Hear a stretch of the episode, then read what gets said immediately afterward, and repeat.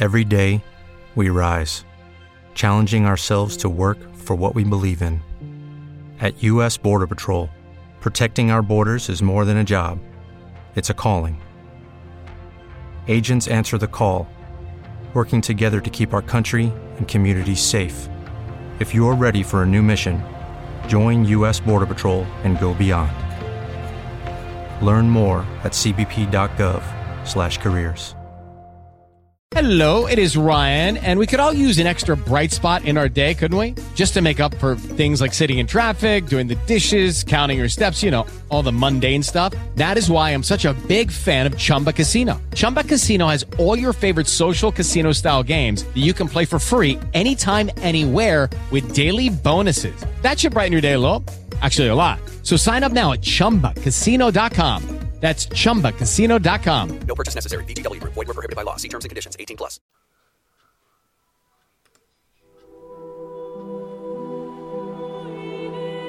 Ora Eol tornò dall'est più presto di quanto Meglin non avesse previsto e scoprì che la moglie e il figlio se n'erano andati appena da due giorni e tale fu la sua collera che si mise alle loro calcagna uscendo alla luce del giorno. Come penetrò nello Imland, dominò la propria ira e si fece cauto, memore del pericolo che correva, poiché Kelegorm e Curufin erano potentissimi e inoltre Curufin era di assai cattivo umore, ma le scolte di Aglon avevano rilevato le tracce di Meglin e di Aredel fino ai guadi dell'Aros. E Curufin, resosi conto che strani eventi erano nell'aria, calò a sud dal passo e si accampò ac- accanto ai guadi. E, prima che Eol fosse entrato di molto nello Imland, ecco che fu sorpreso dai cavalieri di Curufin, allagguato e portato dal loro signore. Così presto parlò a Eol. Che vai cercando, elfo oscuro, nelle mie terre? Deve trattarsi di questione urgente per spingere uno così nemico del sole a vagare in pieno giorno. E consapevole del pericolo che correva, raffrenò le parole aspre che gli erano venute alle labbra e disse Ho saputo, signore Curufin, che mio figlio e mia moglie, la bianca signora di Gondoli, sono venuti a trovarti mentre io ero lontano da casa e mi è sembrato opportuno unirmi a loro in questo viaggio.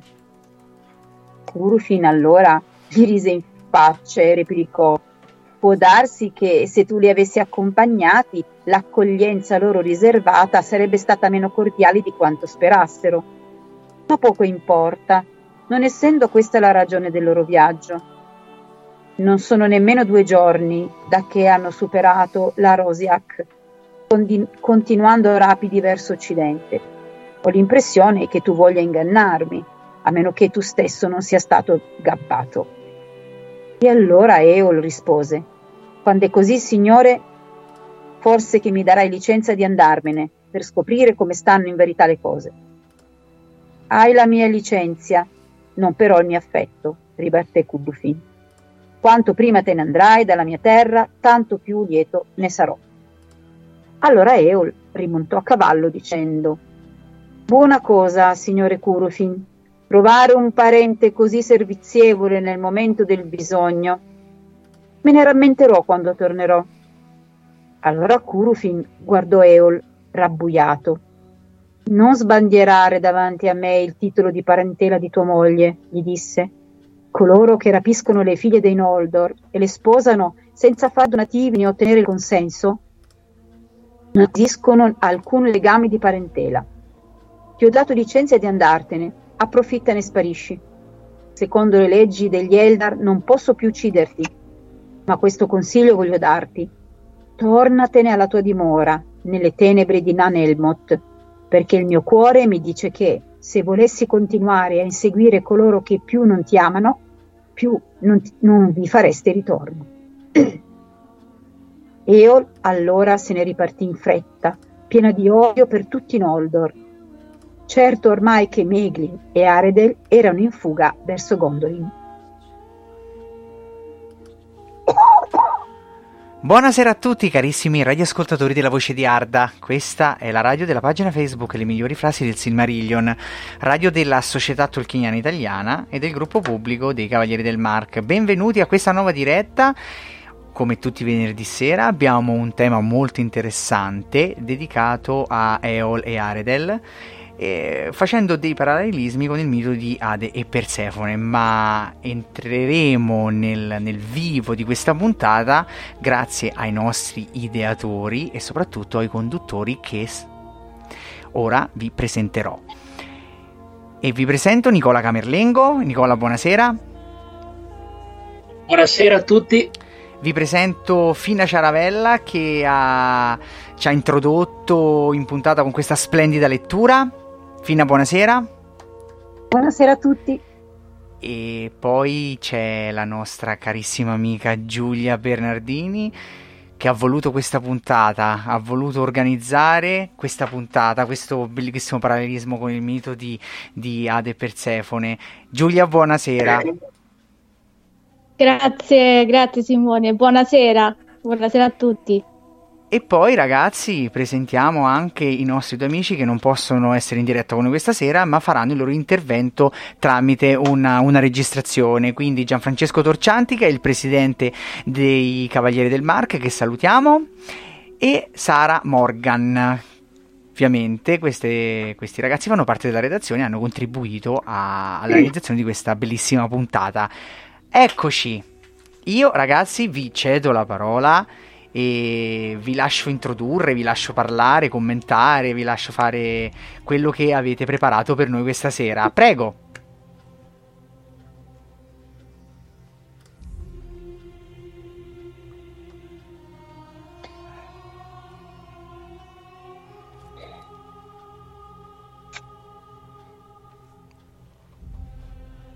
Allora, eh, come è stato ben spiegato da Simone, eh, questa sera si parlerà di Eol e di Aredel e del mito di Ade e Persefone. E per prima interverrò io, eh, però non parlerò proprio di questo, eh, perché eh, come prima cosa eh, dobbiamo far conoscere alle persone chi sono i protagonisti di, questa, di questo racconto. E naturalmente i protagonisti sono Eol e Aredel ed io stasera parlerò in modo specifico di Aredel, racconterò un po' la sua storia, il suo carattere, quello che ha fatto in vita, però eh, non arriverò proprio alla fine della sua storia perché so che poi eh, parleranno in modo più specifico, ad esempio Gianfrancesco. e Gianfrancesco ne parlerà anche se registrato, però parlerà di questo e anche Sara. E allora, se eh, va tutto bene, eh, Simone, io posso iniziare il mio intervento, che dici? Ma certo, Fina, sì, sì, penso che siamo tutti pronti. Ok. Scusate magari che avrò qualche calo di, di voce perché stasera non ci sta tantissimo, però ci sforzeremo di farla andare. Allora, allora abbiamo detto che eh, si parlerà eh, della vita di Eo e di Aredel. Allora, Scusate. Allora, io parlerò mh, di Aredel come figura ribelle e forte. Allora, però, prima di tutto vediamo chi è Aredel e da che famiglia proviene. Allora, Aredel è una Noldor. Tutti conosciamo la storia di Feanor, il costruttore dei Silmaril. Sappiamo che è il figlio di Finwë, re dei Noldor, che con Olwe, re dei Teleri, ed Inwe, re dei Vanyar, e le loro genti si trasferì a Valinor, terra dei Valar. Feanor è figlio anche di Miriel Serinde, che purtroppo morì per lo sforzo durante la gravidanza. Ecco, il padre di Feanor, Fingue, dopo molto tempo dalla morte di Miriel, si risposò con un'elfa bellissima di nome Indis, alta e bionda, della casa di Ingwe, re dei Vanyar gli diede quattro figli, due maschi, Fingolfin e Finarfin, e due femmine, Findis e Irme.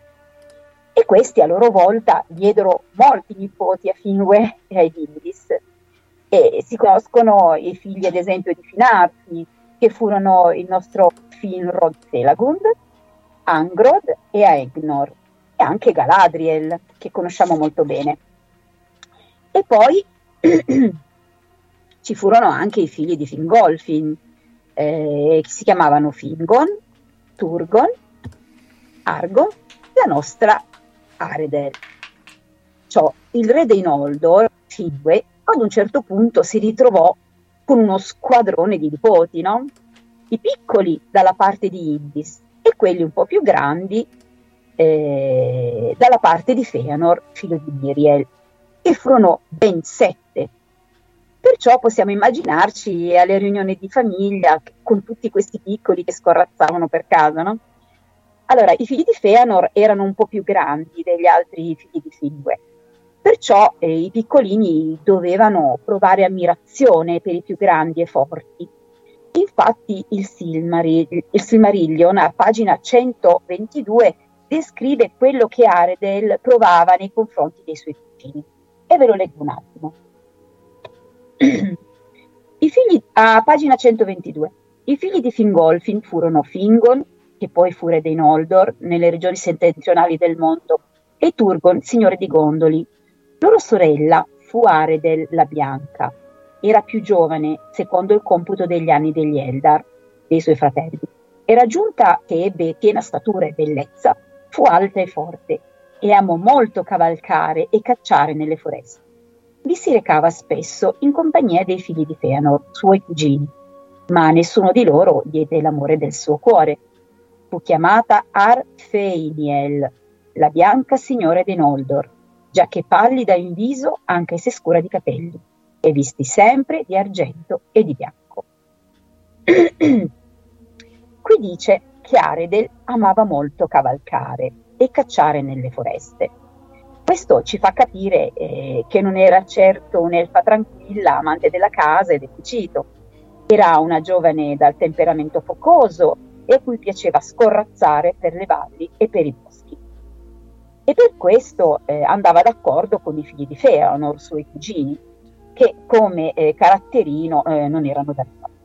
Infatti il Silmarillion dice che la loro madre Nerdanel, di carattere fermo ma paziente, non riuscì a lasciare il suo carattere a tutti i suoi figli. Hello, it is Ryan, and I was on a flight the other day playing one of my favorite social spin slot games on chumbacasino.com. I looked over the person sitting next to me, and you know what they were doing? They were also playing Chumba Casino. Coincidence? I think not. Everybody's loving having fun with it. Chumba Casino is home to hundreds of casino style games that you can play for free anytime, anywhere, even at 30,000 feet. So sign up now at chumbacasino.com to claim your free welcome bonus. That's chumbacasino.com and live the Chumba life. No purchase necessary. Group. Void were prohibited by law. See terms and conditions. 18 plus. Hey guys, it is Ryan. I'm not sure if you know this about me, but I'm a bit of a fun fanatic when I can. I like to work, but I like fun too. It's a thing. And now the truth is out there. I can tell you about my favorite place to have fun. Chumba Casino. They have hundreds of social casino style games to choose from with new games released each week. You can play for free anytime,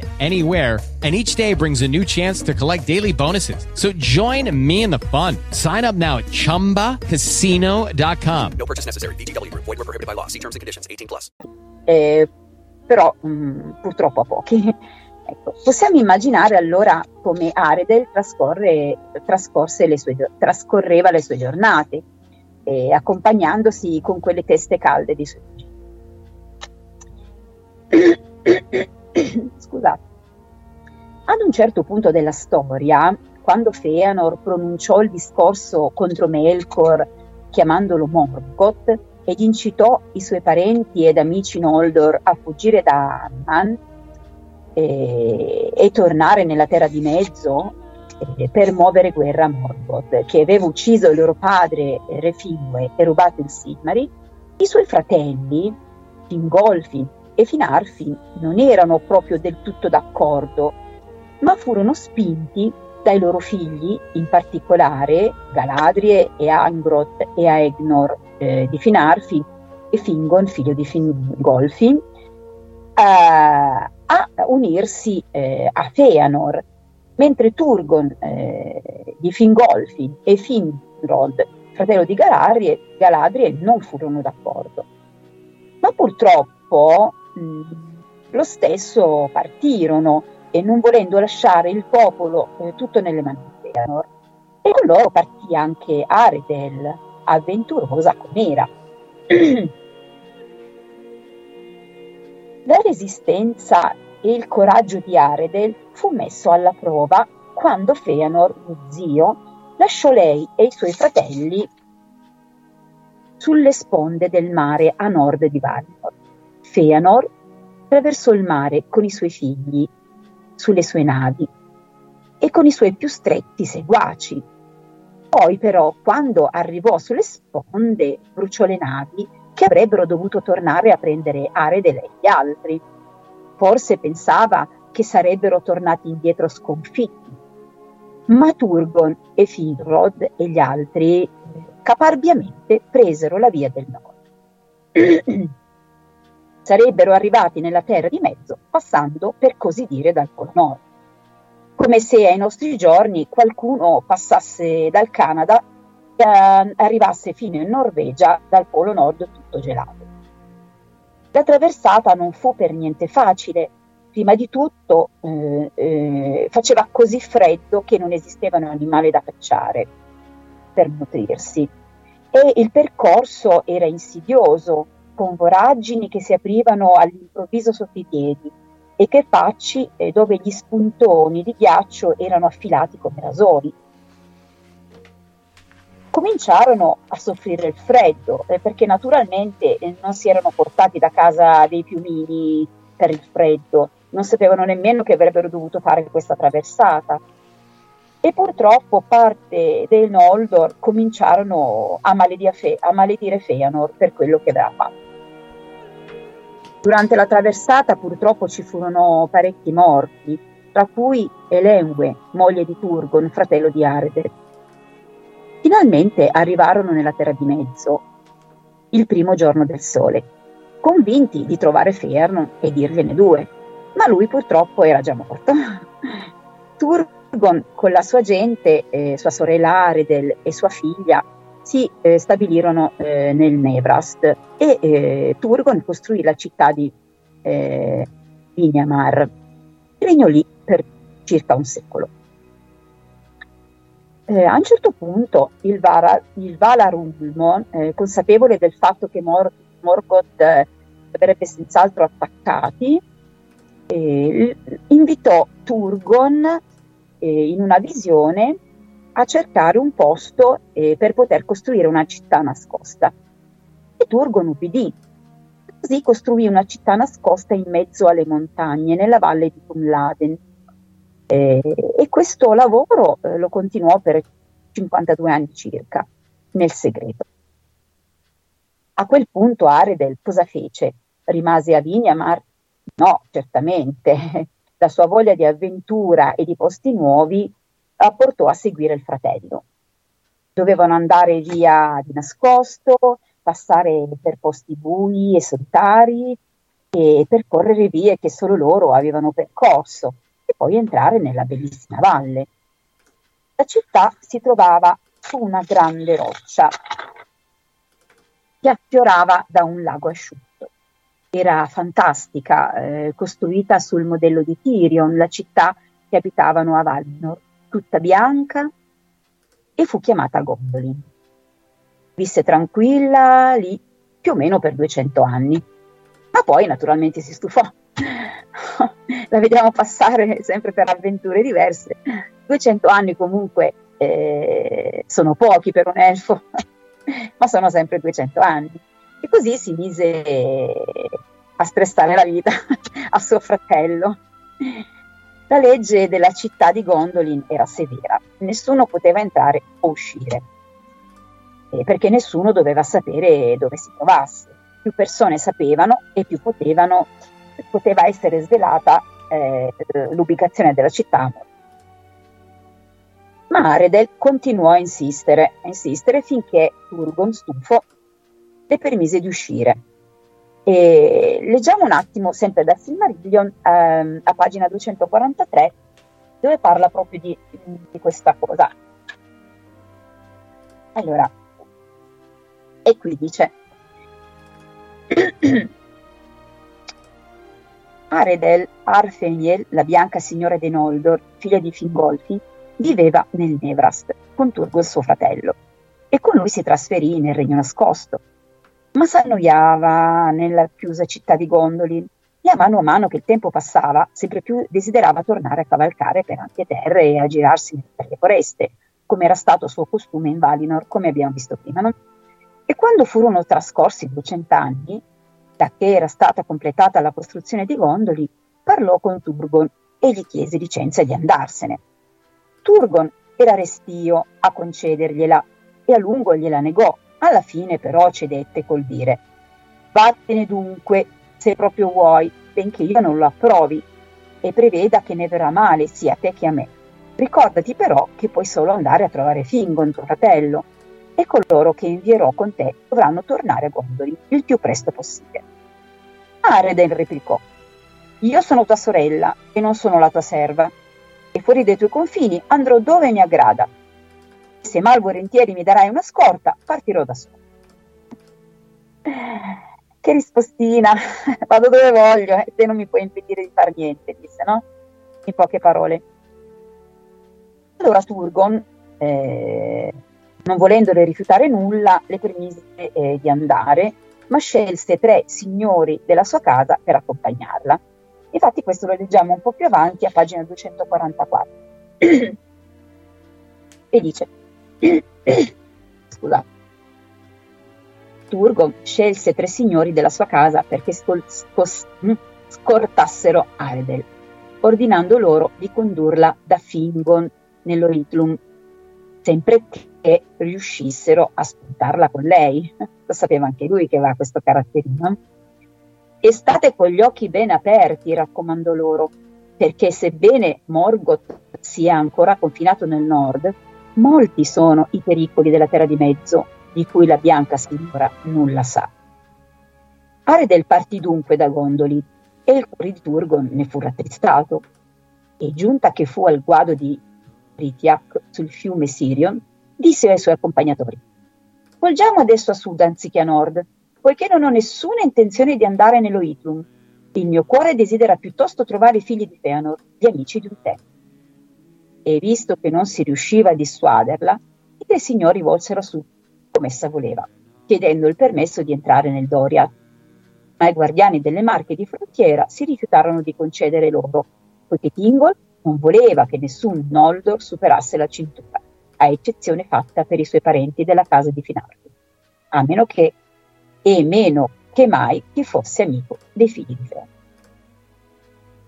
Come abbiamo letto, non solo Aredel era avventurosa, ma purtroppo anche testarda e imprudente. E eh, continuando con, con, questo modo di fare, si perdette eh, e quando i signori eh, che la dovevano accompagnare tornarono da Turgon, a riferire la cosa, eh, tutta Gondolin si addolorò e Turgon ne soffrì. E come dice il Silmarillion, solo in silenzio a covare dolore e rimpianto. Aredel comunque, dopo eh, un primo smarrimento, tornò sulla via che la portava dei figli di Feanor, Kelegor e Curufin. Quando arrivò, però questi non c'erano. La loro gente eh, le diede il benvenuto, no? Infatti eh, leggiamo anche un po' più avanti, nel 45, a pagina 245, e, e dice così.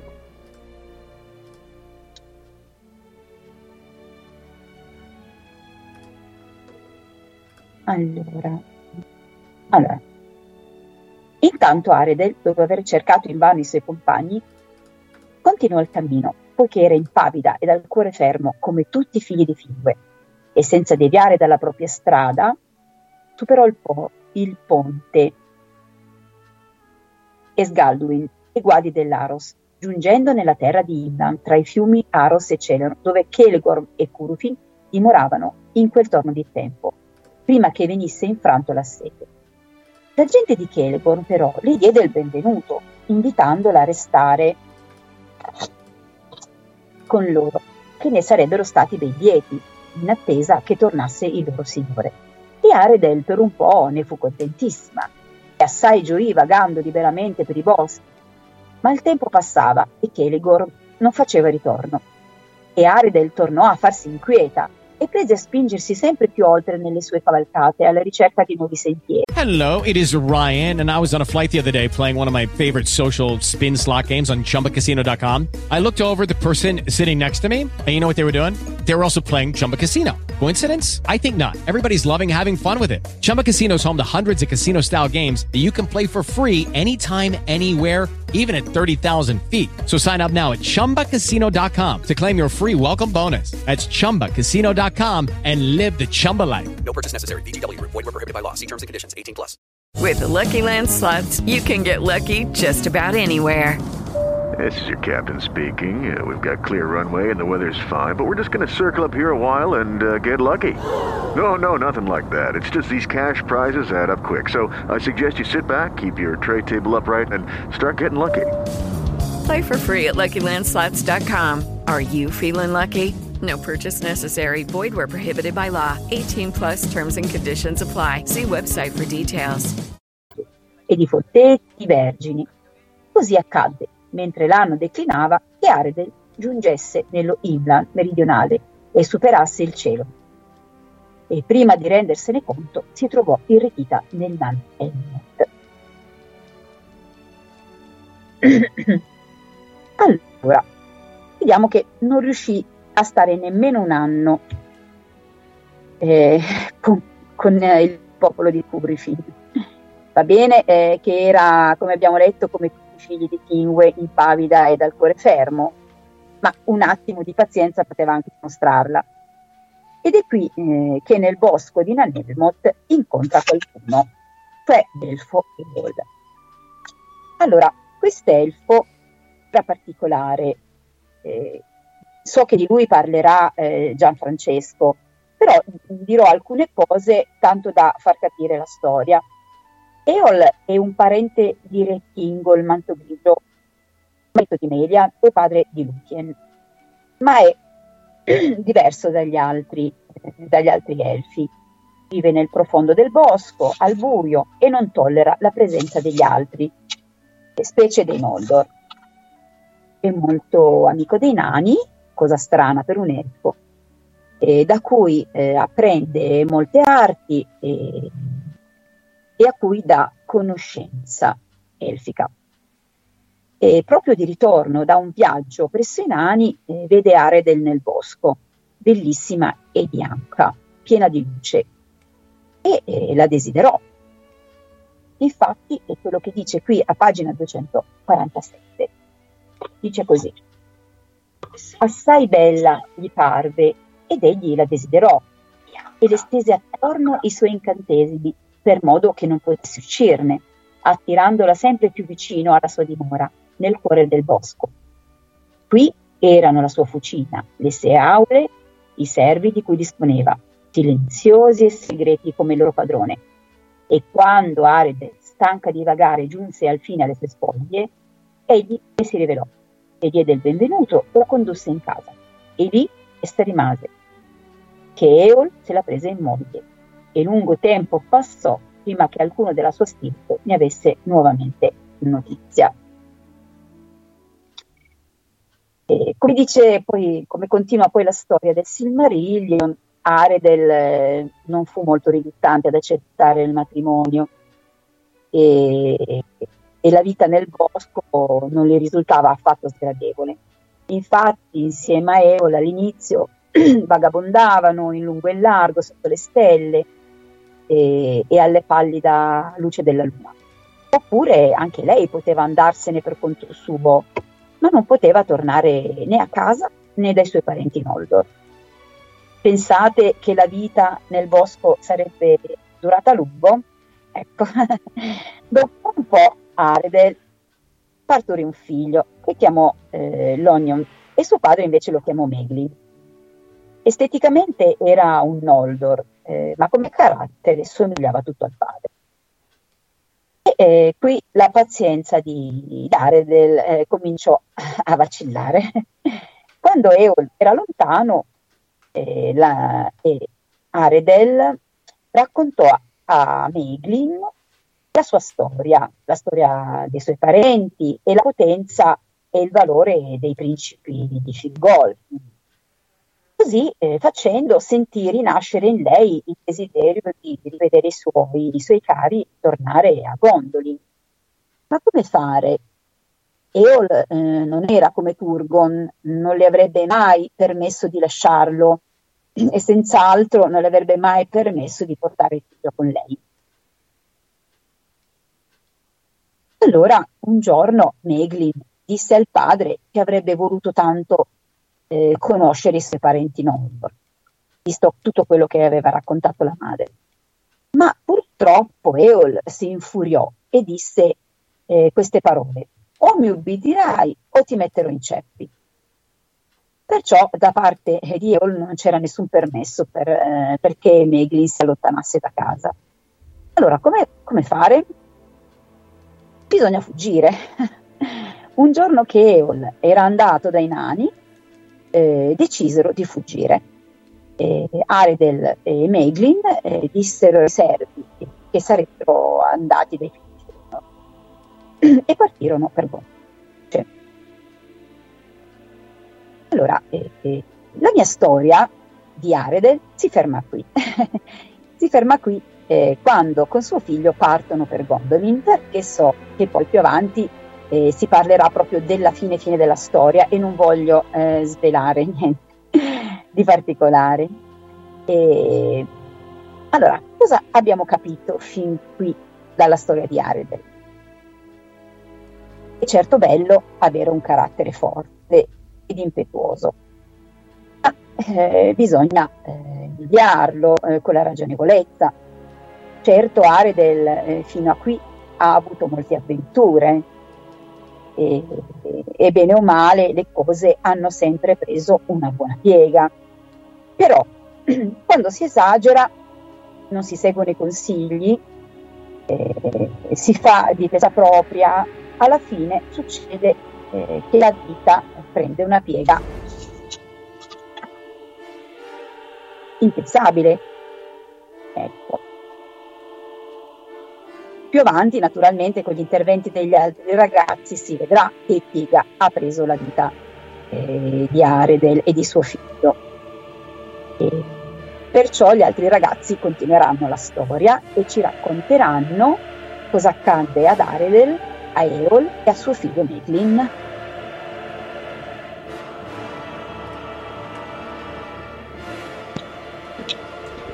Fine, intanto complimenti per questa introduzione perché era doverosa farlo perché ci hai, ci hai fatto riscoprire di nuovo il, questi fantastici personaggi assolutamente hai preso dei pezzi che erano tratti dal Silmarillion come detto quindi la storia di Gondolin è particolarmente affascinante la costruzione eh, hai, hai fatto un'ottima introduzione secondo me complimenti grazie sì, ho fatto un riassuntino, eh, perché naturalmente eh, la storia è lunga. Certo. e, poi, e, poi, giustamente, essendo il primo intervento, non potevo certo dire tutto io. Eh, un'infarinatura, poi gli altri approfondiranno. Quindi se Nicola è disponibile, io darò Cederò la parola? Ecco. Nicola, è così. Eh, sono qui, sono qui. Ehm, io farò un discorso eh, diverso rispetto agli altri, nel senso che io questa sera eh, vi parlerò eh, del mito, vi parlerò proprio del mito di Ade e Persefone e eh, ne farò una sorta di analisi, per così dire, anche eh, in un certo senso psicologica.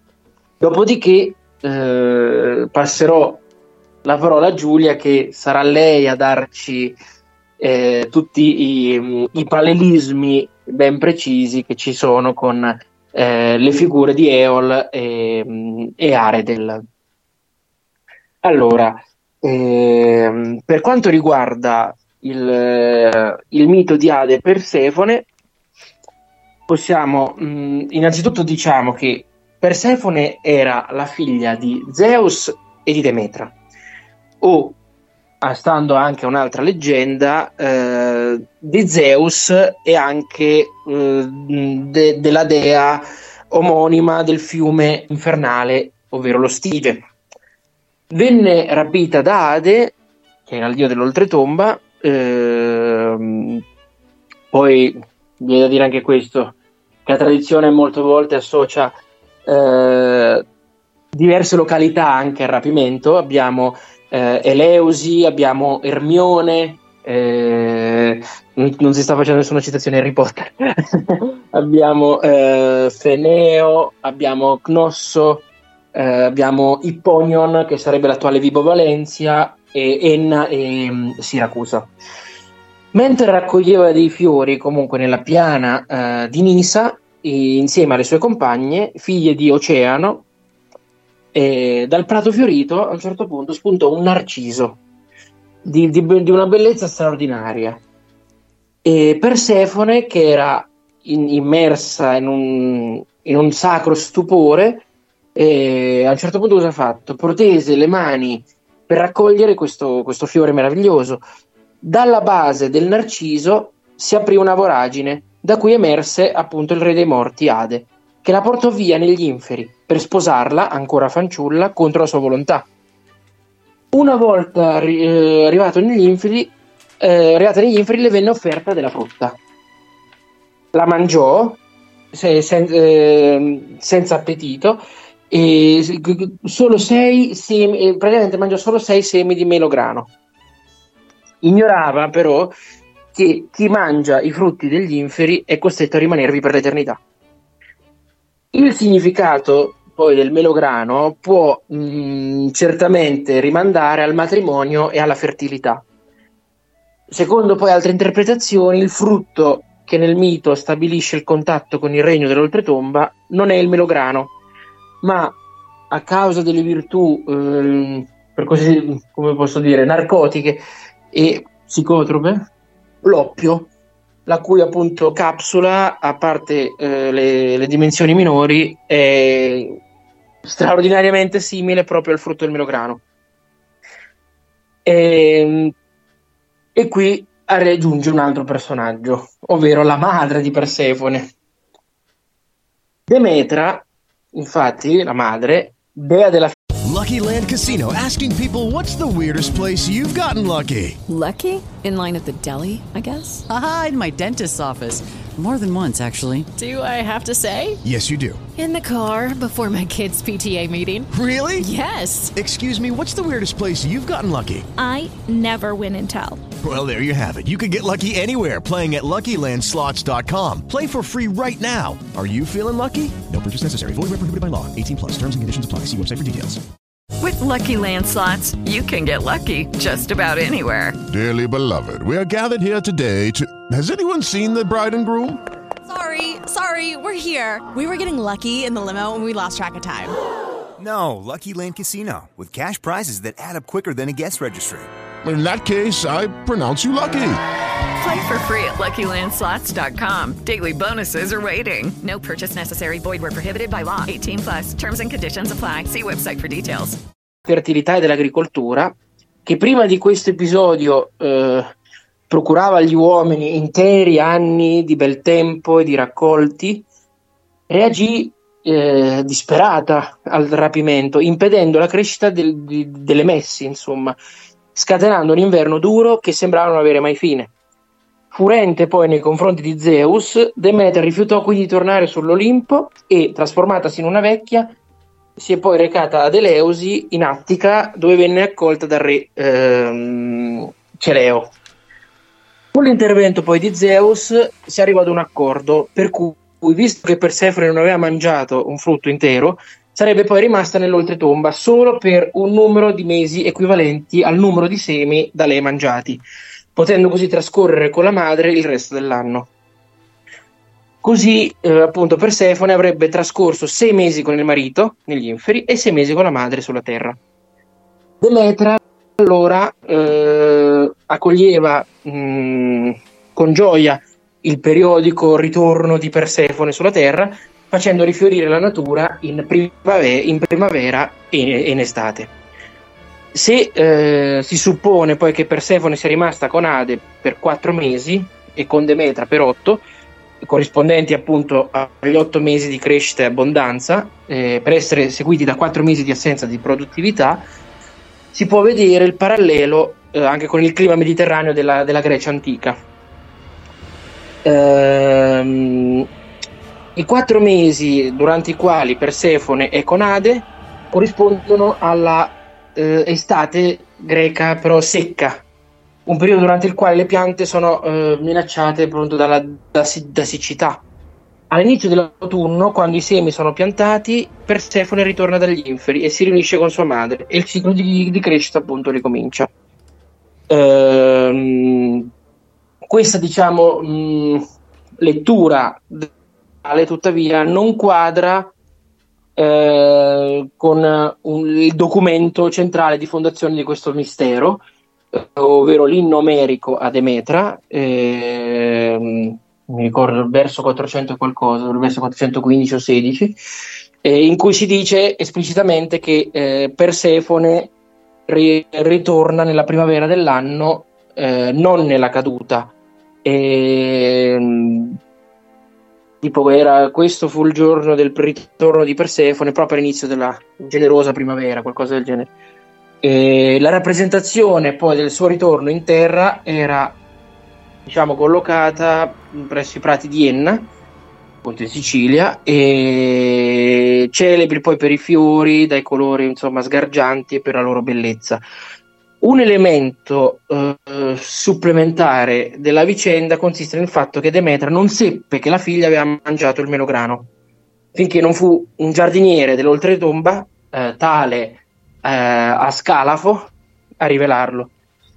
Eh, vuoi che Persefone avesse mangiato di sua volontà, vuoi che fosse stata persuasa da Ade, in questo modo Demetra perse la possibilità di avere la figlia con sé tutto il tempo e castigò il povero Ascalafo, Ascalafo eh, trasformandolo in un barbagianni. E, Persefone poi contesa ad Afrodite il, il, il belladone, riuscendo poi a trascinare tutta la questione fin davanti a Zeus, che preferì, per non scontentare nessuno, affidarlo separatamente a entrambe, in modo simile alla permanenza di Persefone stessa, che era divisa fra gli dei dell'Olimpo e l'Ade. Eh, una tradizione poi diversa fa, eh, faceva di Persefone una figlia di Zeus e di Stige, eh, generata dal dio dopo la sconfitta dei titani, avvenuta appunto durante la titanomachia. E nella mitologia, nel mito romano, eh, Persefone corrispondeva a Proserpina e a sua madre Demetra la dea Cerere, al cui culto era preposto poi un flamine minore. E vi sono comunque mh, diverse altre versioni della leggenda. Eh, secondo una di queste è Ecate a salvare Persefone. Una delle più diffuse dice che Persefone non fu indotta a mangiare i sei semi con l'inganno, ma lo fece volontariamente perché si era affezionata ad Ade. Il mito eh, di Persefone eh, trae poi alcuni suoi elementi dalla mitologia mesopotamica, eh, su, soprattutto riassunti nella, nella, discesa di Inanna negli inferi. In quest'opera uh, Inanna, eh, che si reca nel, nel Kurnugea, che sono gli inferi sumeri, per, per dirla in breve, eh, per recare le condoglianze alla sua, sua sorella eh, Ereshkigal, Ereshkigal scusate, eh, vi rimane appunto intrappolata. Grazie a un sotterfugio poi riesce a tornare in superficie, ma in un momento di ira nel trovare Dumuzi, che era il suo compagno, intento lì stava lì oziando e non a preoccuparsi per la sua assenza, lo condanna a prendere il suo posto. Eh, Dumuzi riesce a fuggire dalla sorella Gestinanna, Gestinanna scusate, la pronuncia, eh, la quale eh, si offre per passare sei mesi dell'anno negli inferi al posto suo. Dato che eh, Dumi, eh, Dumuzi Dumi, eh, o Dumisil e eh, Gestinanna erano considerati le divinità del malto e della vite, il mito spiega l'alternanza delle stagioni e fa riferimento ai diversi periodi di raccolta e produzione rispettivamente della birra e del vino. Quindi come vedete ci sono eh, quel mito di, di, di Ade e Persefone non è tipicamente greco, ma ha diverse versioni anche nell'ambito più antico, mesopotamico, medio orientale. Ehm, poi di Persefone si parla anche di figli. Nella tradizione orfica e in quella dei misteri eleusini, Persefone è madre di alcuni figli, in genere avuti da Zeus, ma in qualche caso anche dal marito Ade. Ehm, perché c'è anche da notare che ehm, le due divinità nella tradizione orfica venivano spesso e volentieri assimilate. In tali tradizioni, figli di Persefone sono Dioniso, eh, Iacco, Melinoe, Zagreo, e in alcune versioni abbiamo anche Pluto e, e le Erinni. E diciamo che questo è il, è il mito e tutte le varie diciamo corrispondenze. Ecco. Io quello che mh, volevo dirvi a riguardo, ecco, entrando nel, nell'analisi di, di, questo mito, eh, possiamo essenzialmente dire che la storia di Ade e Persefone è, è, raccontata nel mito greco come la prima vera forma di matrimonio forzato. E, mm, va detto anche questo, mm, cioè allora rianalizziamo un secondo no, il, il, mito in sé. No? Cioè, abbiamo un, giorno, un caldo giorno di giugno, c'è Persefone e le sue compagne, le sue amiche che giocavano e raccoglievano fiori nei boschi di Eleus in Attica, no? E a un certo punto eh, una dice perché non cogliamo un po' di fiori non per una ninfa no? propose una ninfa e le donne cominciarono a cogliere quelli più belli tra le margherite, il gigli e i mughetti Persefone aveva già raccolto un mazzolino di mughetti ma sporgendosi da una piccola altura del, del, del terreno, vide che in basso, isolato, c'era un meraviglioso giglio, che poi nel mito a volte eh, eh, si parla del narciso. E decise così di coglierlo, ma ecco che la terra all'improvviso si, si squarcia e dalla finitura esce una quadriga. La ragazza viene rapidamente ghermita da Ade, che è uscito proprio d'impeto, e la trascina nella carrozza con forza. Le ninfe, atterrite da, dal grido di Persefone, si precipitano per soccorrerla, ma la terra è già, si è chiusa già subito, e come se nulla fosse accaduto. Le ninfe poi si precipitano da Demetra, che infu- eh, appunto, um, la informarono appunto sul rapimento della figlia. Così per la dea cominciò tutto un, per- un peregrinaggio sulla terra in cerca della stessa, o almeno di qualcuno che potesse informarla su chi l'avesse rapita. Quando ho saputo da Elio il nome del rapitore di sua figlia Demetra, ha iniziato una sorta di sciopero delle culture sulla Terra. E infatti, se Persefone non fosse ritornata da lei, avrebbe dato vita alla più grande carestia che l'umanità avesse mai conosciuto. I terreni, infatti, sono diventati aridi, per molti mesi la popolazione fu costretta alla fame. E nonostante le suppliche de- di Iris, anche che era la dea dell'arcobaleno e messaggera degli dei, Demetra non, non volle cedere mai alle pressioni di Zeus, affinché rifacesse rifiorire i campi. Così, a un certo punto, Zeus stesso ha mandato Hermes negli inferi per mediare con Ade. Il dio oscuro alla fine obbedì ai voleri del fratello e mm, ho ripreso anche la citazione di quel passaggio in cui praticamente eh, adesso ve la leggo, disse, eh, parlò subito diciamo, alla, alla sposa Persefone, disse va Persefone a raggiungere tua madre, dea della veste oscura, Dea dal, dalla veste oscura, va con cuore sereno e non essere più così eccessivamente triste. Non sarò per te un marito degno tra gli immortali. In fondo sono fratello di sangue di tuo padre Zeus. Tu regnerai, anche se sei qui, su tutti gli esseri viventi, e avrai il massimo onore tra gli dei. Chi ti offenderà e non presenterà un sacrificio espiatorio sconterà pene eterne.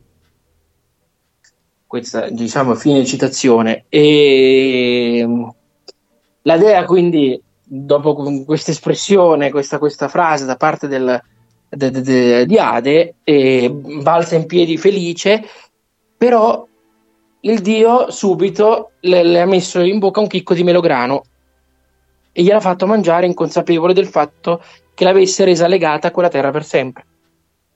Zeus così eh, è, è intervenuto nuovamente decretando che Ade e Persefone avrebbero convissuto per un terzo dell'anno, ovvero nella stagione invernale, mentre per i restanti due terzi Persefone avrebbe vissuto con la madre, ovvero con l'inizio della primavera.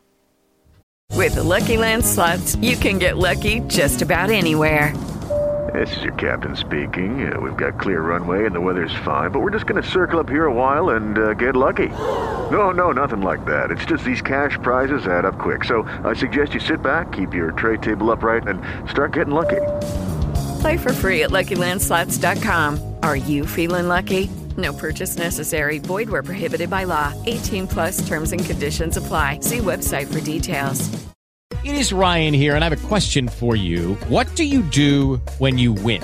Like, are you a fist pumper? A woohooer, a hand clapper, a high fiver. I kind of like the high five, but if you want to hone in on those winning moves, check out Chumba Casino. At chumbacasino.com, choose from hundreds of social casino style games for your chance to redeem serious cash prizes. There are new game releases weekly, plus free daily bonuses. So don't wait. Start having the most fun ever at chumbacasino.com. No purchase necessary. VGW Group. Void were prohibited by law. See terms and conditions. 18 plus. Ade e Persefone quindi eh, convolarono a nozze contro la volontà della donna. Quindi mh, l'abbiamo riassunto di nuovo perché? Perché la, allora, la storia di Ade e Persefone possiamo dire che chiaramente un eh, prototipo esempio di matrimonio forzato in quanto la dea fu costretta a sposarlo per aver mangiato il chicco di melograno che di fatto la rese schiava ma comunque regina dell'oltretomba dunque un matrimonio dove l'amore prevale più in Ade che non in Persefone. E già qui abbiamo un, lie- un- un leggero parallelismo con quelli che sono i personaggi di Eole Aredel dove probabilmente l'amore è più presente in lui che in lei. Che anche se ovviamente sono storie eh, diverse l'una dall'altra. Ehm, la volontà poi della dea nel contrarre matrimonio è quindi imposto dalla legge del regno dell'aldilà una dimostrazione eh, di come eh, i matrimoni, per così dire, farlocchi, purtroppo hanno sempre un po' contraddistinto la, mh, la società civile, dai popoli antichi sino ad oggi. Esigenze nate per ragioni politico-economiche, per accrescere il potere delle famiglie sulla società, dove i sentimenti reciproci tra i coniugi contano poco o nulla. Quindi rispecchia un po' anche questa, questa, ehm, questa tematica, ecco. O- ad ogni modo occorre anche fare un po' un- è una distinzione che tra matrimonio forzato, combinato e fittizio anche. Il matrimonio forzato è quando uno dei due sposi o entrambi subiscono una costrizione da parte della famiglia per accettare l'unione prevista. I matrimoni eh, forzati costituiscono poi anche, eh, se sono, almeno nella nostra società, sono proprio una grave violazione dei diritti umani. Mm, tant'è vero che ci sono mm, anche, eh, anche nella dichiarazione universale dei diritti dell'uomo eh, è proprio questa espressione del fatto che eh, il matrimonio può essere concluso soltanto con il libero e pieno consenso dei futuri coniugi. Se non è così, non- è quasi non valido, appunto. Cioè, eh, beh, non vale, non vale, si potrebbe così dire, almeno a livello anche spirituale. E il matrimonio combinato è invece caratterizzato dal fatto che la scelta del coniuge è fatta da terzi, spesso i genitori eh, dei futuri sposi. Eh, questa forma rappresenta eh, la forma di unione più comune per quasi metà della popolazione mondiale. Eh, in questo contesto, poi, i futuri sposi eh, possono rifiutare la proposta senza temere conseguenze negative. Se invece le proteste sempre dei futuri sposi non sono prese in considerazione, oppure se non osano opporsi alla decisione a causa di pressioni eccessive, si parla di matrimonio forzato, quindi la differenza è un po' questa. Infine, i matrimoni simulati o fittizi eh, sono invece contratti con l'intenzione reciproca di non porre realmente in essere il vincolo coniugale, bensì al solo fine di ottenere benefici o vantaggi a favore di uno o di entrambi gli sposi. E, mm, nel, mon- nel mondo nostro questo è un fenomeno che, che diciamo che è molto vasto in determinati, am- determinati ambienti, in determinati luoghi e soprattutto nei matrimoni misti tra so, un cittadino di uno stato ed uno di, di uno straniero per fare in modo che prenda la cittadinanza. Cioè, vabbè, adesso non entriamo in, in questioni, diciamo, sociali, ecco. Però per farvi capire è questo. Ehm, comunque, in parole povere, a seconda del sentimento soggettivo di una persona, si può incappare in queste sfumature un po' giurisprudenziali, ecco, per così dire. Ehm, Tornando alla mitologia, però, nella mitologia greca, Eros è il dio dell'amore passionale. Incarna quindi il sentimento amoroso di una coppia di amanti. E ci sono diverse versioni eh, sulla sua nascita a seconda degli autori. Nella Teogonia di Esiodo, Eros è considerato come un dio creatore, il primo dio, nato dal caos primordiale insieme a Gea. E senza lui nessuno degli altri dei sarebbe sorto. Eh, secondo gli orfici, Notte dalle ali nere fu amata dal vento e, e, quindi, e depose un uovo d'argento nel grembo dell'oscurità, generando Eros, un ermafrodito con quattro teste, leone, toro, serpente e ariete, dalle ali d'oro che mise in moto l'universo. E, diciamo nella mitologia tradizionale, Eros è semplicemente un bambino alato, figlio di Ares ed Afrodite, che con le sue frecce dorate fa scattare l'amore nei cuori delle persone. Eh, un giorno la madre si accorse che il figlio non cresceva e quindi chiese il parere di Temi, che era la titanessa della giustizia, la quale eh, asserì che Eros non sarebbe mai cresciuto se non in compagnia di un fratello. Afrodite ne parlò con Ares e con lui generò un altro figlio di nome Anteros, ovvero amore ricambiato o corrisposto, ed Eros crebbe sino a diventare appunto un dio adulto. Eh, un giorno poi i due fratelli si sfidarono nel gioco coi dardi, ma forse inavvertitamente Anteros colpì Eros in un punto eh, nella testa che lo costrinse a, a un'eterna cecità. Afrodite così per punire entrambi del loro comportamento irresponsabile unì i due corpi con il quale Eros rimase adulto e cosciente ma l'essenza di Anteros continuò a manifestarsi coi nuovi occhi del dio ed il suo subconscio da allora eh, Eros cominciò a costruire delle frecce argentate, simbolo dell'amore non corrisposto, quindi un amore infelice, e ad utilizzarle contro le coppie che a lui non piacevano. Tra le tante coppie eh, ne fece pese anche Apollo con Daphne, per punire il dio a seguito di un rimprovero da lui considerato ingiusto.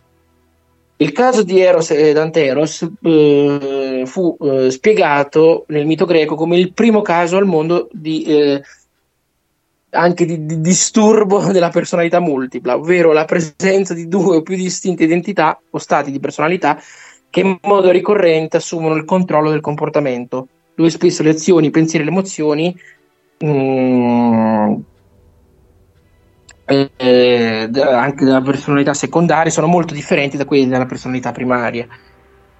Eh, non è da escludere anche eh, la mano di Eros o Anteros nella vicenda di Ade e Persefone, appunto, tornando anche ai nostri protagonisti del mito. Mm.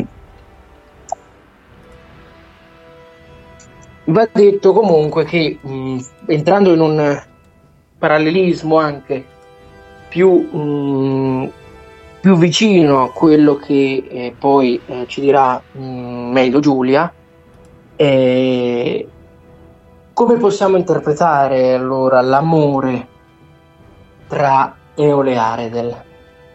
Possi- come, come può essere interpretato? Può essere interpretato in vari modi.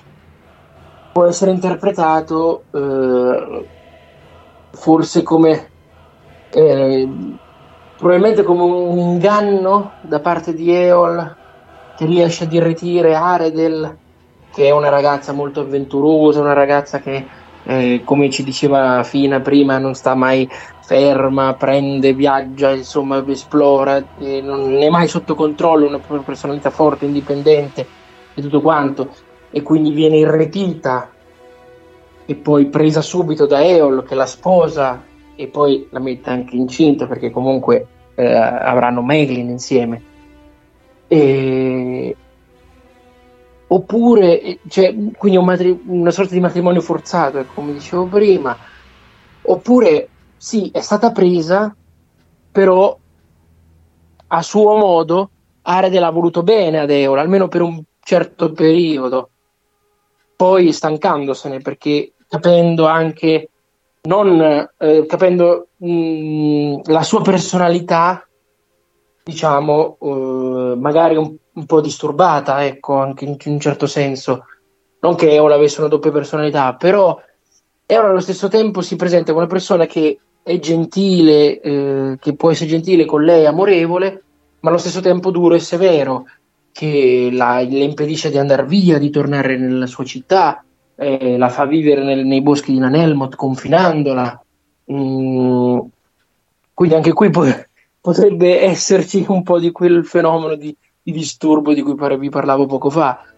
Eh, e anche l'ossessione perché c'è eh, l'inseguimento da parte di Eol verso, verso Arede che la insegue dappertutto una volta che lei prende il figlio e se ne va e cerca di, tor- di torna a Gondolin e lui li, eh, senza, vabbè, senza spoilerarvi troppo, comunque lui insegue, insegue, insegue, insegue perché la cerca, la cerca costantemente, non può farne a meno.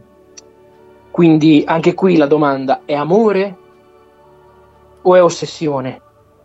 O fu amore ma divenne ossessione? Cioè, anche questa è un'altra domanda da porsi eh, oppure anche si amarono entrambi, ma poi per l'uno si trasformò in ossessione e per l'altra si trasformò in paura, da amore da voler bene ad aver paura dell'ossessione del marito. Non, non lo sapremo mai, nel senso che eh, a livello psicologico non, non, non ci si è mai troppo addentrati in, in questi due personaggi, ecco. E sicuramente, sicuramente, come poi si parlerà anche, eh, anche Sara più avanti con il suo intervento, eh, che registrato, ma eh, sicuramente lì vedremo, vedrete che eh, questa cosa, questa mh, mm, con molte virgolette follia eh, del padre, in un certo senso si trasmette anche al figlio e per questo sarà analizzata anche la figura del figlio. E, eh, e ciò, cioè, ciò, secondo me è un po' simile anche al mito appunto, di Ade e Persefone, anche alla cosa di, al concetto di Eros e Anteros di cui vi ho parlato, perché questo rappresenta il, eh, il disturbo, cioè nel senso la personalità doppia, del senso di, di, un amore che prima è un amore puro e felice e poi diventa un amore infelice, qua, e, in, nel caso anche ossessivo, nel caso di Eol. Ehm, quindi la doppia faccia dell'amore, ecco, l'amore bello ma anche brutto, a seconda di come anche si si comporta e, e si è. Mm, e poi eh, e que- questo secondo me cioè, mm, lo possiamo notare anche nel, proprio nel mito di Ade Persefone perché a un certo punto cioè, mh, ovviamente la storia è diversa e va a finire in maniera diversa. Eh, ma Ade ha una sorta di eh, ha una sorta di ossessione nei confronti del, di Persefone perché addirittura la vede, la vede bella, tutto quanto, la prende, fa di, la rapisce con la voragine, tutto quanto, arriva con la quadriga, la prende subito, si richiude la terra. E anche lì, eh, e lui non era neanche disposto all'inizio neanche a, a, a, a darla indietro, perché lui voleva tenere lì per sempre. Tant'è vero che anche la scusa, anche la furbizia del chicco di Melograno per legarla eternamente alle terre infernali è una sorta di, di ossessione, seppur più leggera di quella di Eol, perché comunque, Eol, eh, perché comunque Ade alla fine acconsente al fatto che lei torni dalla madre o torni in superficie, insomma, le lascia una sorta di libertà, cosa che invece Aredel non ha. Aredel non viene lasciata libera, Aredel scappa per poter essere libera. Quindi ehm, c'è anche questa cosa e, e, se, e secondo me sono questo concetto si, si, si, esprime in entrambi uh, i miti, sia nel mito greco sia nel, appunto, nel mito tolkieniano, nella storia tolkieniana, anche se ovviamente con eh, epiloghi diversi, eh, ovviamente, però co- come concetti base almeno eh, li abbiamo. Quindi per questo eh, secondo me era necessario anche fare questo tipo di parallelismo perché magari mh, non sappiamo, eh, non lo sappiamo, è, una, è una speculazione, è un'ipotesi. E magari Tolkien si è ispirato anche un po' al mito di Ade e Persefone, anche un po' alla visione del doppio amore Eros Anteros, eh, per appunto per eh, creare questi due personaggi. E, ma comunque, eh, diciamo, la mia analisi finisce qui. E, e niente, ridò la parola a Simone e grazie per l'ascolto. Nicola, grazie a te per averci fatto ascoltare questa magnifica riflessione, questo magnifico intervento su, sul mito, perché diciamo tu te ne intendi di queste cose, sei uno studioso, uno storico, quindi eh, cioè, eh, di pure i tuoi le tue competenze, così almeno la gente a casa eh, sa perfettamente eh, diciamo questa ricerca su cosa è basata, appunto, perché diciamo che è importante, no? Io vabbè, sono, sì, sono uno storico, mi sono laureato in storia, mi sono specializzato in scienze storiche orientalistiche e ho preso il dottorato, il PhD come viene detto in gergo, di ricerca nella, in, nella storia antica e delle mitologie delle regioni comparate, appunto, quindi il tema proprio centrale di cui mi occupo di più eh, ris- eh, rispetto anche ad altri è proprio questo, sulle mitologie del mondo e regioni e nella comparazione parallelismi tra di esse. Quindi... Ecco infatti Nicola perché ho voluto che tu specificassi tutto ciò perché è, è la parte centrale, insomma abbiamo toccato una delle, uh, delle, de, delle tue corde appunto. Beh sì, comunque sono, sono alcune delle mie corde, tant'è vero che poi ho fatto anche un, par- un parallelismo tra religioni, perché all'inizio dicevo parlo del mito greco, poi ho detto però questa cosa del mito greco c'ha a che fare anche con eh, il mito babilonese, per quel concetto di prima, allora infatti ho, ho parlato anche un attimino, una piccola parentesi sul mito babilonese che parlava un po' di una storia simile, quindi e poi sono, tornato, cioè, poi sono andato avanti, torno indietro. Io sono, quando parlo a volte faccio così, apro delle parentesi tonde, quadre, graffe poi ritorno al concetto iniziale.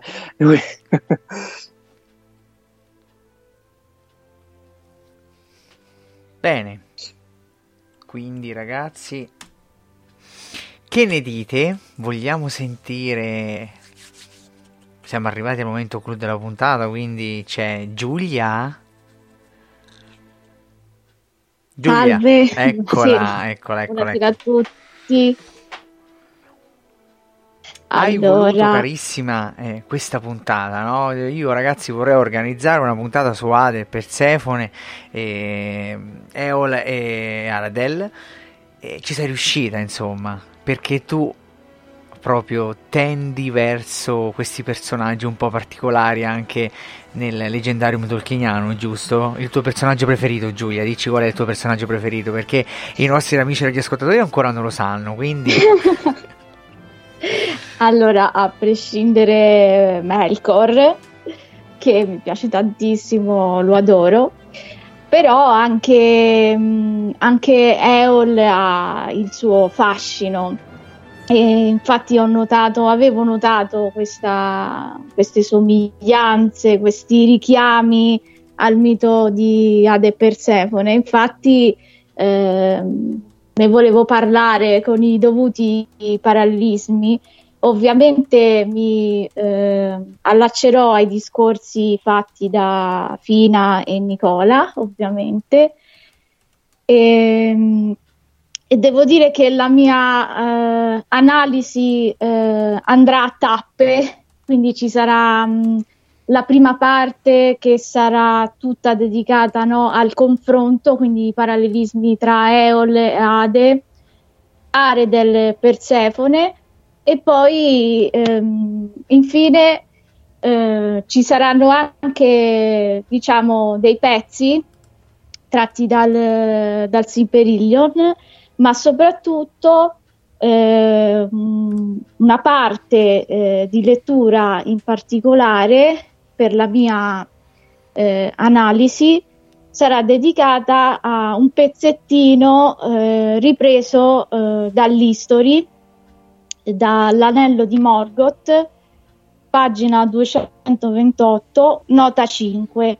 E questo pezzo sarà fondamentale eh, lo leggerò ovviamente in inglese, poi parlerò, insomma, mm, eh, farò la traduzione, ovviamente non, l'ho fatta come potevo, eh, non essendo, diciamo, non sono linguista, quindi praticamente leggerò il pezzo in inglese e poi lo riporterò questa, questa traduzione fatta e spiegherò uh, che, cosa, che, cosa, significa, insomma, però questa, questa piccola, piccolissima traduzione, spero, spero che gradiate, ma molto piccola, niente di, insomma, di, di, grosso e impegnativo ovviamente, perché l'history, insomma, è molto, è molto, è molto complessa e, e niente, inizio eh, la mia analisi con tutti i vari eh, parallelismi dedicati al mito con le, con le rispettive coppie. Eh, allora, nel caso eh, di Eol, ehm, riguardo Eol sappiamo che ehm, un elfo amante dell'oscurità, eh, vive eh, nelle, nelle, tenebre, eh, quindi nella foresta eh, tenebrosa di, di Nanemoth e in questo eh, suo amare o comunque stare nella tenebra ricorda tantissimo Ade perché Ade eh, rispetto a tutti gli altri fratelli eh, Zeus si prende i cieli eh, Poseidone si prende i mari lui prende il regno dei morti il regno sotterraneo e mm, Infatti Eol non per caso è anche tantissimo diciamo, in amicizia con le creature della, della terra di Arda, ovvero i nani. E, infatti l'arte della metallurgia e infatti proprio per questo motivo c'è questa associazione con, eh, con Ade che è il re del, degli inferi dell'oltretomba. Um, un'altra diciamo, similitudine sta anche nel, um, negli elementi magici, il fatto che Eol è in grado di gettare incantesimi, eh, che le, lo, stesso, gli stessi incantesimi che lui getterà eh, su, su Aredel la uh, attireranno a lui proprio perché lui se ne innamora e guarda caso ehm, lo stesso paragone si può fare con l'elmo dell'oscurità di Ade, che è un elmo che quando Ade lo indossa lo... It is Ryan here and I have a question for you. What do you do when you win? Like are you a fist pumper? a woohooer, a hand clapper, a high fiver. I kind of like the high five, but if you want to hone in on those winning moves, check out Chumba Casino. At ChumbaCasino.com, choose from hundreds of social casino style games for your chance to redeem serious cash prizes. There are new game releases weekly, plus free daily bonuses. So don't wait. Start having the most fun ever at ChumbaCasino.com. No purchase necessary. BGW. Void were prohibited by law. See terms and conditions. 18 plus. With the Lucky Land slots, you can get lucky just about anywhere. This is your captain speaking. Uh, we've got clear runway and the weather's fine, but we're just going to circle up here a while and uh, get lucky. No, no, nothing like that. It's just these cash prizes add up quick. So I suggest you sit back, keep your tray table upright, and start getting lucky. Play for free at LuckyLandSlots.com. Are you feeling lucky? No purchase necessary. Void where prohibited by law. 18 plus terms and conditions apply. See website for details. rende invisibile e lui proprio con quest'elmo tendeva eh, ad aggirarsi e mentre si aggirava eh, vede scruta eh, Persefone e se ne innamora. Rimane rapito appunto anche lui dalla luce e dalla bellezza di questa eh, fanciulla. E, e hanno queste mh, diciamo queste cose in comune, in comune. Sono anche eh, eh, due mh, diciamo personalità eh, molto attaccate alle loro cose e territoriali. Il, ehm, nel loro regno vige la loro legge. Ade è molto eh, ligio nel- nei suoi doveri. Eh, infa- difatti, proprio come Eol, eh, essendo amante delle tenebre, tende a uscire eh, molto di rado. Eh, lo strappo lo fa, ehm, l'eccezione la fa proprio eh, per via di Persefone, perché la, mh, la rapisce, il famoso ratto di, di Persefone, appunto, di cui parlava Nicola. E, mh, in tutti questi diciamo, elementi si, mh, si assomigliano.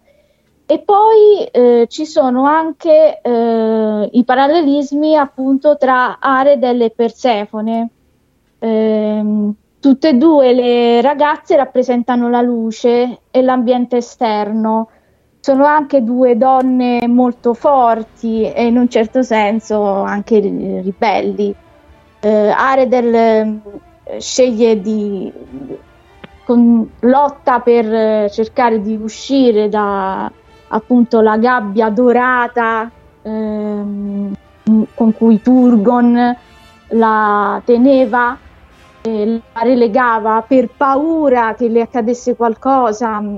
La stessa paura ce l'aveva Demetra nei confronti della figlia, era attentissima, non assolutamente nessuno la doveva guardare, eh, toccare, nessun uomo la poteva avere, lei doveva stare doveva essere eh, vergine pura e, e casta, assolutamente. E, mm, e questo attaccamento, infatti, c'è il parallelismo è anche tra appunto Turgon e Demetra.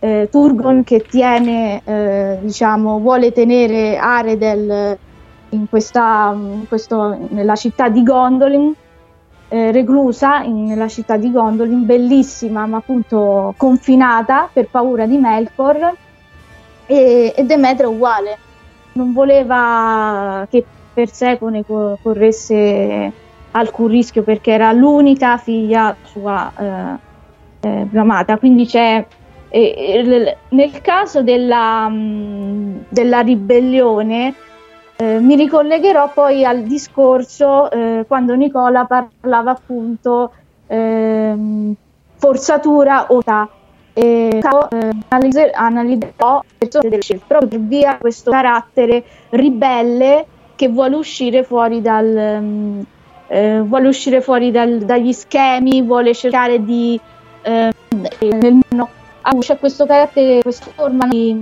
di rilione e ehm, anche eh, questo passo appunto non lo, non lo leggerò, non lo citerò perché è stato già introdotto da, da Fina Ehm, quindi sì, il carattere ribelle di Aredel si rifà tantissimo anche a, a Persefone, che nel caso del, del melograno, eh, eh, diciamo la parte del, del, mito, del mito in cui lei si è affezionata ad Ade appunto, e appunto eh, lo, mh, lo mangia, eh, questa è una forma di, di crescita questa è una forma di ribellione perché, De- eh, perché mh, va contro Demetra va contro la madre proprio perché si è, eh, ha finito per affezionarsi, innamorarsi del, di Ade, appunto, e proprio per questo c'è la scelta e quindi ehm, proprio in quel momento c'è anche la, la crescita da fanciulla a, a, donna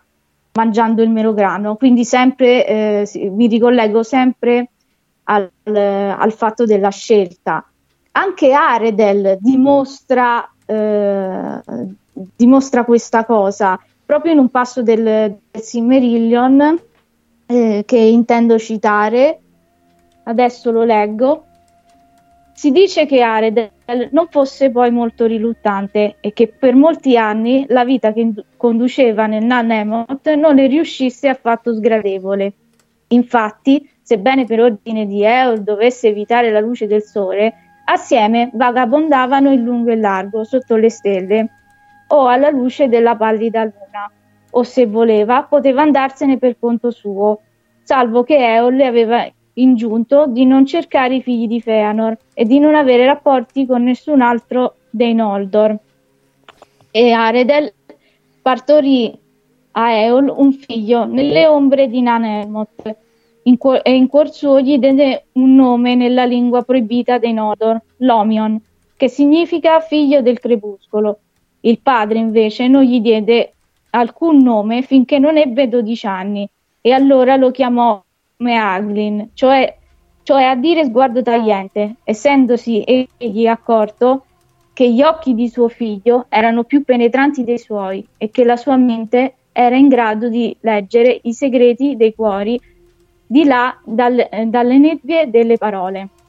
Quindi c'è proprio un pezzo in cui eh, è chiaro che Aredel si mh, mm, consente, si innamora di, si innamora di, di Eol perché dice assieme eh, vagabondavano in lungo e largo sotto le stelle o alla luce della pallida luna.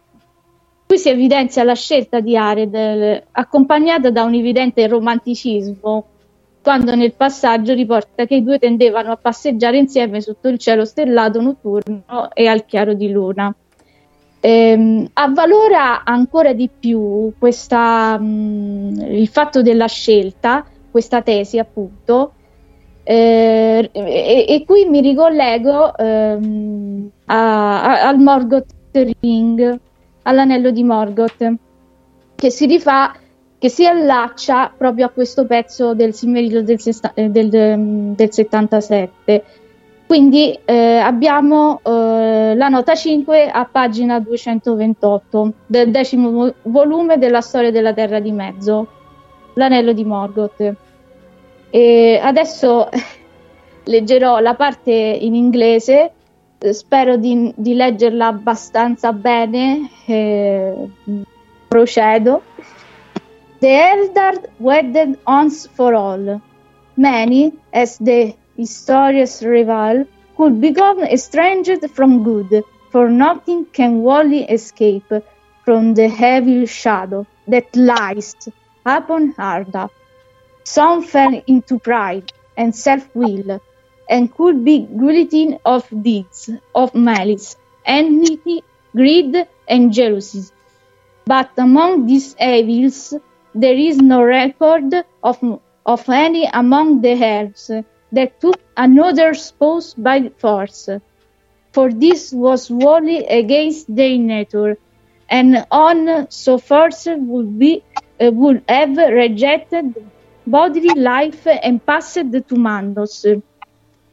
Will or trickery in this matter was uh, scarcely possible even if it could be true, any elf would propose to use it, for the herder can read at once in the haze and voice of another, whether they be with or unwith.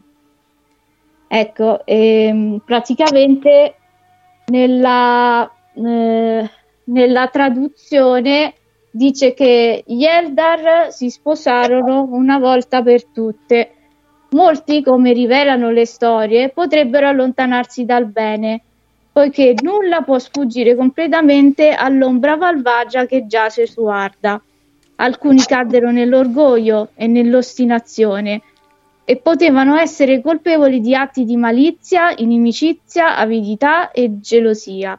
Ma tra questi mali non c'è traccia di nessuno tra gli elfi che abbia preso con la forza il coniuge di un altro, poiché, poi, eh, per, poiché questo era del tutto contro la loro natura e uno così costretto aveva rifiutato la vita corporea e sarebbe passato a Mandos. L'astuzia o l'inganno in questa faccenda era scarsamente possibile. Anche se potesse essere attraverso qualsiasi elfo, avrebbe intenzione di usarlo, poiché gli Eldar possono leggere immediatamente negli occhi e nella voce di un altro se sono sposa- sposati o non sposati. Ehm, questo significa che Tolkien ha fissato canonicamente eh, nel, nel, suo universo che l'abuso fisico eh, e mentale tra gli elfi non era possibile. Nessun elfo poteva in, in, alcun modo costringere il proprio simile ad amarlo e sposarlo contro la sua volontà. Questo perché tale violazione avrebbe comportato la morte fisica dell'elfo e l'abbandono dell'anima che sarebbe giunta a Mandos. Forzare mente e fisico contro la propria volontà quindi non era possibile essendo una gra- gravissima violazione di Fea e Roa, che sono termini elfici per anima o spirito e corpo. Quindi questa eh, tesi, questo fatto, avvalora, eh, diciamo, eh, dà, eh, avvalora eh, il, mh, il tema della scelta da parte di Aredel quindi eh, quando si parla di, eh, quando Nicola ha parlato di, ehm, diciamo, di unione, di amore reale, ehm, quindi di vera, di vera unione, ehm, diciamo ho preso, ho preso questo pezzo proprio per perché alcuni tendono a dire che il matrimonio tra Eole ed Aredel non è, eh, un vero, non è un matrimonio frutto di vero amore, ma eh, come abbiamo constatato non è possibile perché se, eh, se, se, se, questo matrimonio, se questo amore non fosse vero, Meagrin non sarebbe potuto a- nascere.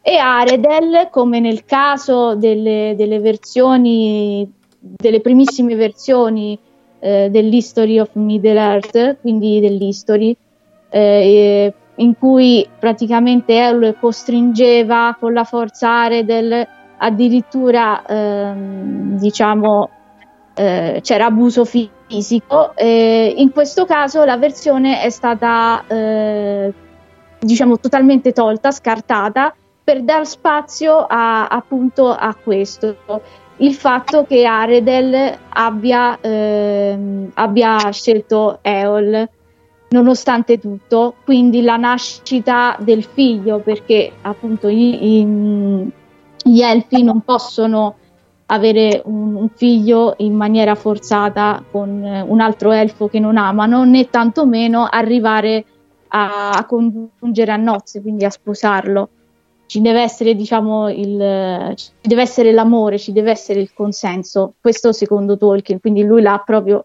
Eh, Christopher ha riportato eh, in quella parte che ho letto dove appunto Eole, Dare del cavallo eh, eh, passeggiano ehm, sotto le stelle, il cielo stellato, sotto la luna, quindi è proprio quello è amore per un attimo i due mondi riescono, ehm, il, l'odio per Eol nei confronti di Noldor viene temporaneamente, diciamo, accantonato e, e c'è questa, questa, unione, questa unione che avrebbe creato, avrebbe potuto creare un bellissimo equilibrio, un po' come è accaduto, si è verificato, si è concretizzato nel caso di, di, di Ade e Persefone. Loro sono riusciti a, a creare questo bellissimo equilibrio. Eh, Aredel ed Eol purtroppo eh, no. Infatti eh, tratterò anche della parte, diciamo dopo aver trattato il pezzo che a me piace di più perché eh, diciamo è la, la, prova che Aredel ha amato Eol, si, che, che, si sono amati eh, ed è quello che preferisco. Ehm, parlerò eh, invece della nota dolente, ovvero ehm, in che cosa Eol ha fallito, perché eh, diciamo in che cosa Eol ha sbagliato, ha fallito. Eol ha sbagliato, ha fallito perché ehm, è rimasto eh, è rimasto eh, è rimasto possessivo quindi eh, è prevalso un attaccamento felo- feroce e, mm, come nel caso di Turgon un attaccamento eh, che io chiamo demetriano eh, demetriano sì e, e, questo tipo di attaccamento non lascerà spazio a, a un lieto fine perché condannerà eh, Aredel e Eul in questo modo la perderà, mentre Ade non ha perso Persefone, è riuscito eh, diciamo a, ad averla. E, ehm, e anche a, eh, ed è anche in questo caso, eh, nel caso di Eul, è una morte che prende, che prende e basta, una morte che sa solo prendere e quindi non concede. Nel caso invece di Ade eh, è una morte che eh, cede e quindi eh, lo fa per il bene dell'amata. E, in quel caso Ade, nonostante eh, Demetra, eh, Ade e Demetra fossero in contrasto, in fortissimo contrasto, perché Ade voleva Persefone e Demetra, eh, cioè tutte e due, entrambi volevano Persefone eh, solo per loro. E invece si trova un accordo da entrambe le parti, creando appunto l'equilibrio. Eh, se, se, Ade, se, Ade, avesse avuto un atteggiamento, avesse avuto un atteggiamento come nel caso di Eol, quindi una morte che non concede ma che prende soltanto, una morte possessiva. Ehm, eh, in questo caso eh, non si sarebbe creato l'equilibrio, il mondo eh, Ade egoisticamente avrebbe, pur di tenersi Persefone, avrebbe fa- fatto soffrire la, la, la, moglie, l'amata, quindi pur di tenersela non, non gli sarebbe importato nulla eh, del fatto che a lei mancava la, la, madre e allo stesso tempo avrebbe condannato l'umanità perché eh, Demetra eh, non avrebbe fatto ritornare l'abbondanza, eh, le, la primavera e poi l'estate, non l'avrebbe fatto finché non avrebbe riottenuto la figlia. Quindi diciamo lì in quel caso c'è stato il, um, il, l'equilibrio eh, ha trionfato diciamo, eh, l'amore eh, e anche il rispetto dalle, dalle, due famiglie, dalle due parti, quindi si, sia um, Ade eh, sia Demetra, quindi entrambi nonostante tutto eh, si sono eh, rispettati, questo per il bene della figlia, Ade perché l'amava e allo stesso tempo anche Demetra. Demetra la lascia andare perché eh, Persefone appunto eh, si, eh, si, affeziona ad Ade e mm, capisce anche questo a secondo appunto delle versioni e di tutto quanto del mito, però capisce, si rende conto del perché Ade l'ha, l'ha rapita e, mm, e, Demetra si rende conto che, eh, che sua figlia è cresciuta proprio in quel momento cioè questo, questo rapimento, questo, mh, mm, questa trasformazione, il mego- melograno, eh, Demetra a un certo punto deve cedere proprio perché si rende conto che sua figlia è matura, sua figlia è cresciuta e, e sua figlia, eh, nonostante l'ami, però adesso ama anche un'altra, qualcun altro anche e quindi si crea questo equilibrio. Direi che più o meno sono riuscita a, dire tutto quanto. Spero che vi sia piaciuto.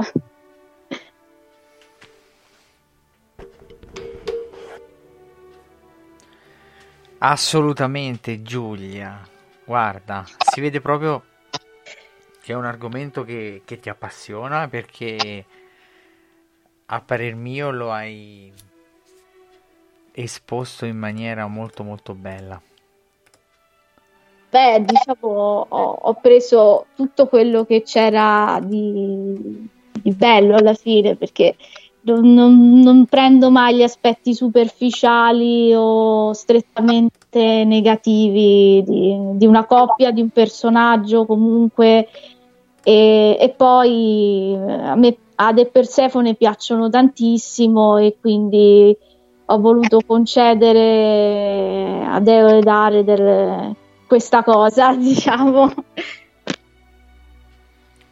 a me, è piaciuto, a, me è piaciuto, a me è piaciuto molto ed è, mi è piaciuto anche l'utilizzo dell'aggettivo demetriano. Devo, dirle, devo dire questo. Sì, sì, sì, un attaccamento, beh, perché è un attaccamento rovinoso, un attaccamento morboso anche quello, eh, cioè nel senso mh, non c'è solo la questione che appunto Ade si, si innamora perdutamente di Persefone, ma anche Demetra di, di suo, cioè era bella tosta, ecco, quindi Sì, era, era molto gelosa della figlia, era molto anche lei ossessiva. Cioè, anche qui si può parlare di. Io prima ho parlato di ossessione amorosa anche, no? Eh, Eh, sì, sì, sì. Dal punto di vista sentimentale, cioè di amore tra due persone, tra coppia, però questo tipo di amore, tra virgolette, ossessivo non è unico nelle relazioni sentimentali, può, può avvenire, può causarsi anche nelle relazioni familiari, anche quindi genitoriali, quindi in maniera Ecco. verticale, ecco,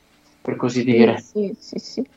Infatti, ro- diciamo che è abbastanza, può essere anche quello, eh, diciamo, eh, rovinoso. D'altronde, eh, Turgon, Turgon, ehm, non ha, non ha lasciato molto spazio alla fine ad Eol, o resti o te ne vai, cioè nel senso è stato molto pure lui, è stato molto chiaro, diciamo. Quindi anche, anche Turgon era territoriale. Sì, ma, ma anche ma ecco, Turgon ad esempio aveva un'ossessione, non, amo- non parliamo di ossessione amorosa, ma aveva una- un'ossessione eh, eh, del, del- del- del proprio regno, sul proprio territorio. Diciamo che è un- un'ossessione territoriale, se si può creare que- questo termine, questa terminologia. Nel senso che lui era- aveva talmente tanto amore e talmente tanta paura di perdere il regno celato il suo nuovo regno donatogli dal dio, diciamo, perché era Ulmo che gli aveva parlato, tutto quanto, che, che quando, quando sarà poi Ulmo ad avvertirlo di andare via anche da lì perché il regno non sarà eterno, tutto quanto, Turgon diventa addirittura arrogante nella sua ossessione anche contro il- la divinità, diciamo, anche contro il Valar, eh, dicendo che il suo regno è forte, il suo regno non cadrà mai, loro sono forti, loro sono grandi, loro sono dei miti, tutto quello che è tutto quanto, e invece, invece non fu così. Quindi You've worked hard for what you have your money, your assets, your 401k, and home. Isn't it all worth protecting? Nearly one in four consumers have been a victim of identity theft. Lifelock Ultimate Plus helps protect your finances with up to $3 million in reimbursement. Lifelock alerts you to identity threats you might miss. And if your identity is stolen, your dedicated US based restoration specialist will work to fix it. Let Lifelock help protect what you've worked so hard for. Save 25% off your first year on Lifelock Ultimate Plus at lifelock.com slash aware. Terms apply. Waiting on a tax return? Hopefully it ends up in your hands. Fraudulent tax returns due to identity theft increased by 30% in 2023. If you're in a bind this tax season, LifeLock can help. Our US based restoration specialists are experts dedicated to helping solve your identity theft issues. And all Lifelock plans are backed by the Million Dollar Protection Package. So we'll reimburse you up to the limits of your plan if you lose money due to identity theft. Help protect your information this tax season with LifeLock. Save up to 25% your first year at lifelock.com slash aware. a volte l'ossessione, eh, in questo caso di Turgon, cade nell'arroganza e l'arroganza si è riversata anche, nel, mm, anche nel- nel- nell'affrontare il cognato, nell'affrontare eh, Eol a quel modo, Eh, no il cognato, il, il genero. Eh, a quel a quel modo, capito?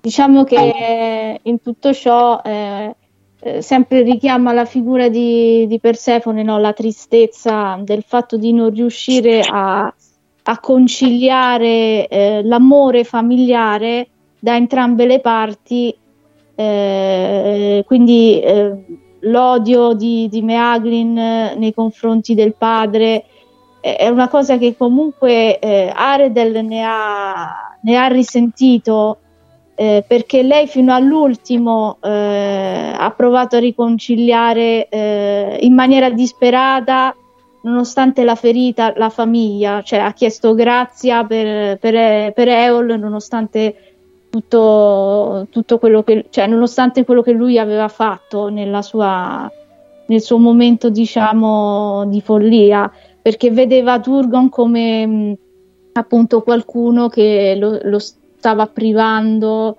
delle sue delle cose che lui aveva, cioè, capito? La, questa privazione vedeva in Ordor, era talmente accecato da questo odio che eh, appunto non, non, c'è stata questa, questa, conciliazione. E l'atto finale di Aredel eh, dimostra anche che Aredel lo, lo amava, lo amava proprio perché eh, è proprio una richiesta disperata, infatti, difatti poi è morta per via del, del veleno, del giavellotto avvelenato, ma questa sua richiesta eh, fino all'ultimo esprime proprio il suo desiderio di conciliazione familiare. E, ed è molto triste perché lei avrebbe voluto vedere eh, un, eh, una famiglia, avrebbe voluto una famiglia unita. Cioè, questo è quello che voleva Aredel. Sì, questo è ciò che voleva Aredel, ma mh, mm, c'è stato uno scontro anche tra due ideali, cioè Eol e Turgon, che nessuno dei due voleva cedere all'altro. Erano talmente Eh. orgogliosi, nel senso che quindi Eh, è anche questo che ha rovinato il tutto, perché nessuno si è voluto rendere diplomatico nei confronti dell'altro, chi, eh, chi per una ragione o chi per l'altra. Esatto, esatto. Eh, Invece, invece Ade e Persefone, diciamo Ade e Demetra, con, nel caso di Ade e Demetra c'è stato, eh, diciamo, Lì sono- diciamo che c'è anche la mediazione di una figura anche superiore, cioè nel senso lì c'è anche Hermes che, che- che arriva in nome di Zeus o Zeus stesso, che comunque... Sì, anche Zeus.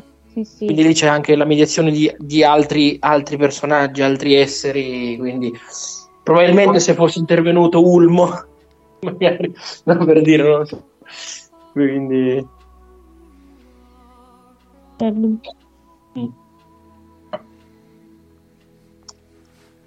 Bene. E... Che dici allora Giulia? Mm, ma adesso facciamo intervenire prima Gianfrancesco e poi Sara o viceversa? Mm, Sara e poi Gianfrancesco. Perfetto. Perfetto. Allora andiamo con, Con Sara.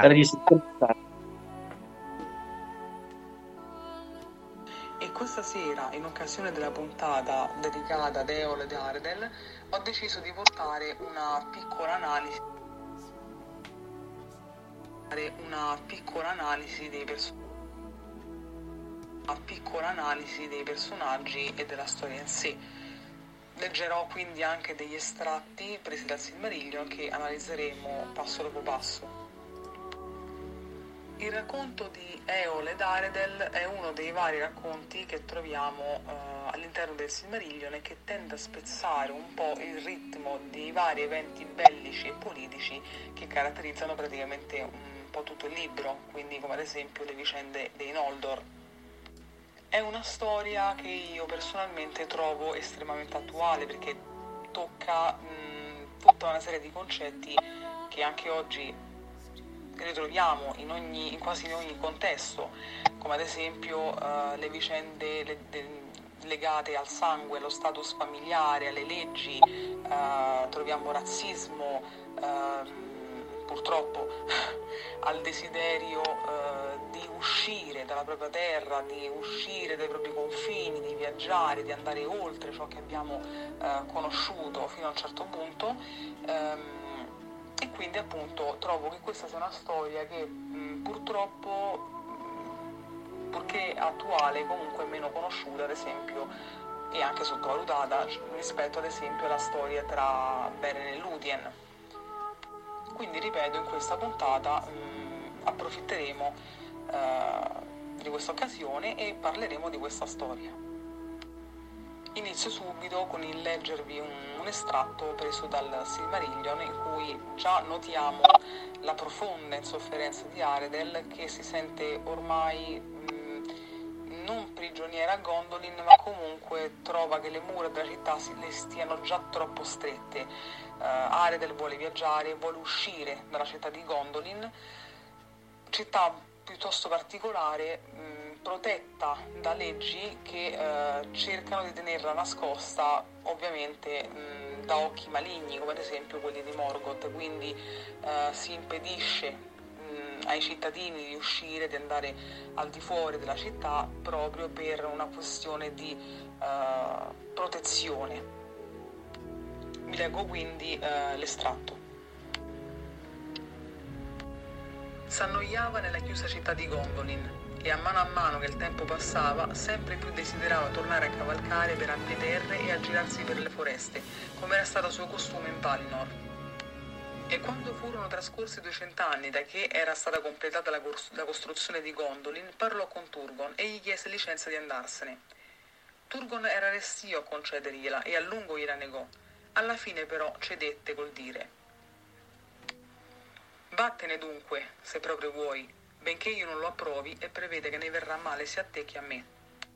Ricordati però che puoi solo andare a trovare Fingon, tuo fratello, e coloro che invierò con te dovranno tornare a Gondolin il più presto possibile. Ma Aredel replicò, io sono tua sorella e non la tua serva, e fuori dai tuoi confini andrò dove mi aggrada, e se malvolentieri mi dai una scorta, partirò da sola. Rispose Turgon, non voglio rifiutarti nulla di ciò che ho, non desidero tuttavia che nessuno il quale sappia di come stanno le cose qui da noi se ne stia fuori dalle mie mura, e se mi fido di te, che mi sei sorella, ho meno fiducia che altri controllino la propria lingua. E Turgon scelse tre signori della sua casa perché scortassero Aredel, ordinando loro di condurla a Fingon nello Itlum, sempre che riuscissero a spuntarla con lei. E state con gli occhi ben aperti, raccomandò loro, perché sebbene Morgoth sia ancora confinato nel nord, molti sono i pericoli della Terra di Mezzo, di cui la Bianca Signora nulla sa. Aredel partì dunque da Gondolin e il cuore di Turgon ne fu rattristato. Ecco, questo era uno degli estratti. Ehm, allora, già qui allora, faccio una piccola premessa. In radio molto spesso abbiamo ehm, dedicato mh, puntate ai vari personaggi femminili mh, nelle storie di Tolkien. E anche qui in questo caso vediamo eh, nel personaggio di Aredel una grande indipendenza, una voglia di sfondare i propri confini, di uscire, di andare via da um, tutto ciò che ha conosciuto fino a quel momento. Gondolin ne sta stretta perché appunto lei era abituata a Valinor a cavalcare, ad essere più libera, ehm, non era abituata ai rigidi confini di Gondolin, quindi c'è un desiderio di andare via, di esplorare, di viaggiare. Aredel è una donna annoiata che quindi vuole uscire da quella che è una gabbia dorata, bellissima, ma pur sempre una gabbia dorata, quindi una gabbia. Ovviamente il suo andare via significa innescare degli eventi che porteranno ad altri eventi che mh, decideranno purtroppo la fine di Gondolin. Purtroppo mh, le cose sfuggiranno alla volontà di Aredel che mh, quindi si troverà eh, ad un certo punto durante il suo viaggio, ehm, lei rifiuterà di andare a trovare i suoi parenti, quindi Fingon suo fratello, e si perderà nella foresta di Nanelmot dove appunto dimorava l'elfo scuro Eol. Eol apparteneva a quella stirpe di elfi che eh, si erano rifiutati di mettersi in viaggio verso Alinor e mh, lui personalmente si è ritirato a vivere da solo in questa foresta. Ehm, lontana da tutto e da tutti, soprattutto dai Noldor che tanto lui odiava. Ora vi leggerò un piccolo estratto eh, per introdurre il personaggio di Eol. Era legato da antica parentela a Tingol, ma nel Doriath si sentiva sulle spine, preda di inquietudini, e allorché la cintura di Melian fu posta sulla foresta di Region, dove egli abitava, ne fuggì recandosi in Anelmot. Qui vi viveva sprofondato nell'ombra e amava la notte e il crepuscolo stellato. Evitava i Noldor, ai quali attribuiva la causa del ritorno dei Morgoth che aveva sconvolto il Beleriand. Per i nani invece provava più simpatia di ogni altro tra gli antichi elfi. Da lui i nani apprendevano molto più di quanto accadeva nelle terre degli Eldar. Ebbene abbiamo trovato uno dei pochi elfi che amava più i nani che i suoi simili praticamente, quindi eh, già qui notiamo quanto eh, Eol cercasse di evitare i suoi parenti, gli elfi in generale, ma soprattutto i Noldor. Mm, ora vi leggerò un altro piccolo estratto eh, che tratta il primo incontro tra Eol ed Aredel, quando appunto lui la scorge ehm, mentre lei si aggira nella foresta, se lei si è persa nella foresta di Nanelmot e Eol praticamente la trova. Assai bella gli parve, ed egli la desiderò, e le stese attorno i suoi incantesimi, per modo che non potesse uscirne, attirandola sempre più vicino alla sua dimora, nel cuore del bosco. Qui erano la sua cucina, le sue aule e i servi di cui disponeva, silenziosi e segreti come il loro padrone. E quando Aredel, stanca di vagare, giunse al fine alle sue soglie, egli le si rivelò, le diede il benvenuto e la condusse in casa. E lì essa rimase, che Eol se la prese in moglie, e lungo tempo passò prima che alcuno della sua stirpe ne avesse nuovamente notizia. Onestamente non so come la mh, vediate voi, ma io eh, trovo mh, abbastanza tossica, vogliamo dire, questa relazione tra Eol ed Aredel. Mh, diciamo che lei sì, si perde nella foresta di Nanelmot, quello che volete, però è comunque attirata da Eol con l'inganno, quindi comunque mh, c'è scritto, l'ho appena letto, lui eh, utilizza incantesimi e sortilegi per attirarla sempre più vicino alla sua dimora e lei in qualche modo ne rimane mh, prigioniera.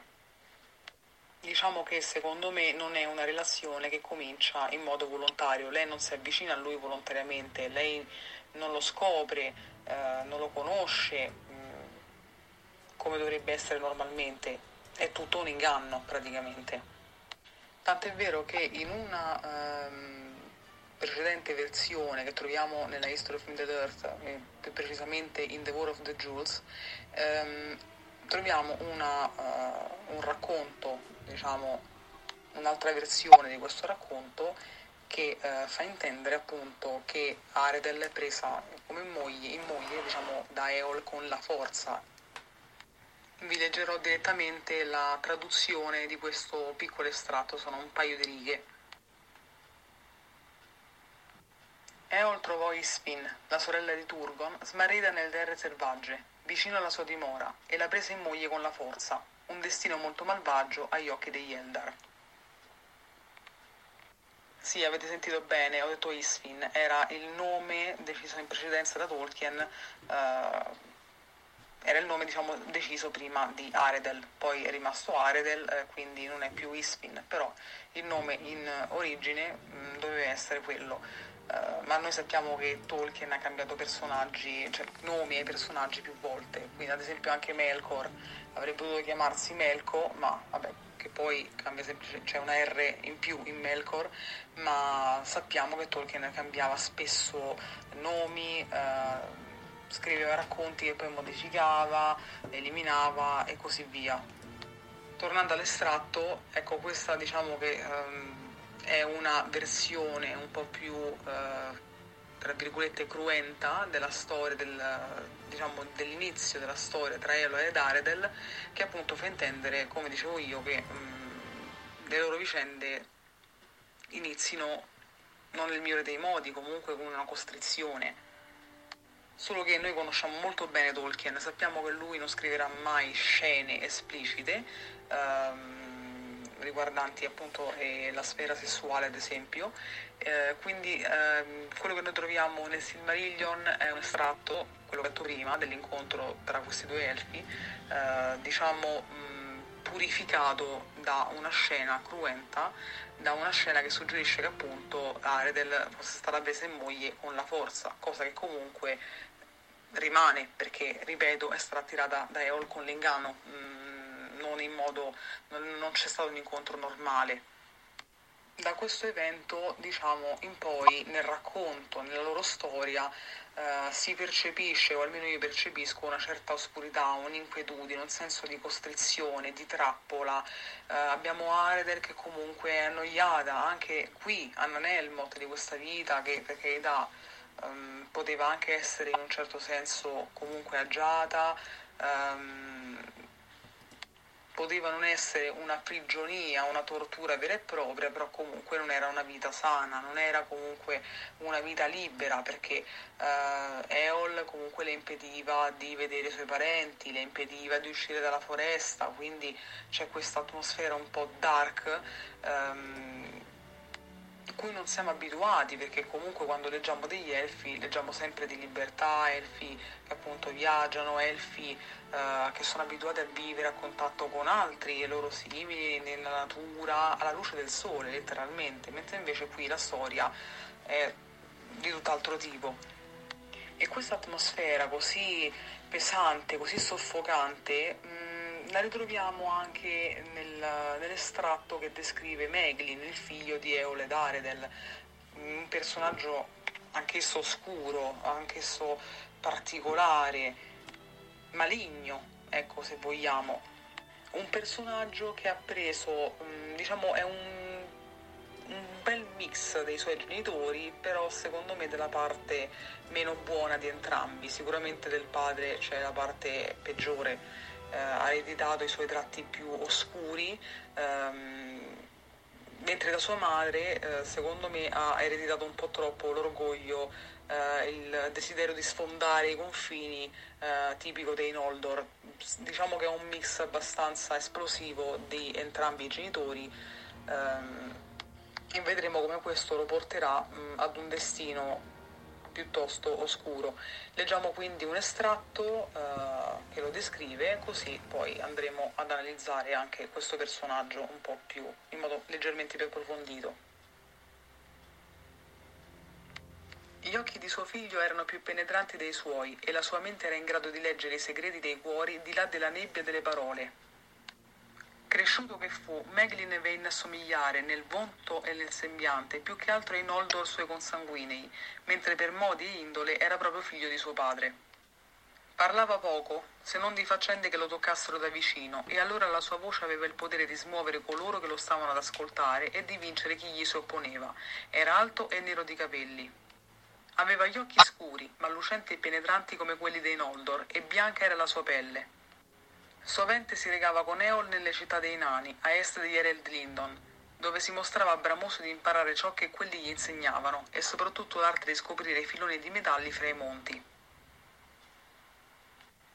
Ora, Meglin secondo me non amava particolarmente il padre, amava più sua madre, anche per via dei racconti, ehm, tutto ciò che lei gli raccontava di Gondolin. Lui era ehm, pieno d'ammirazione per i Noldor, per, la- per le loro vicende, per la loro storia ed era fiero di avere il loro sangue.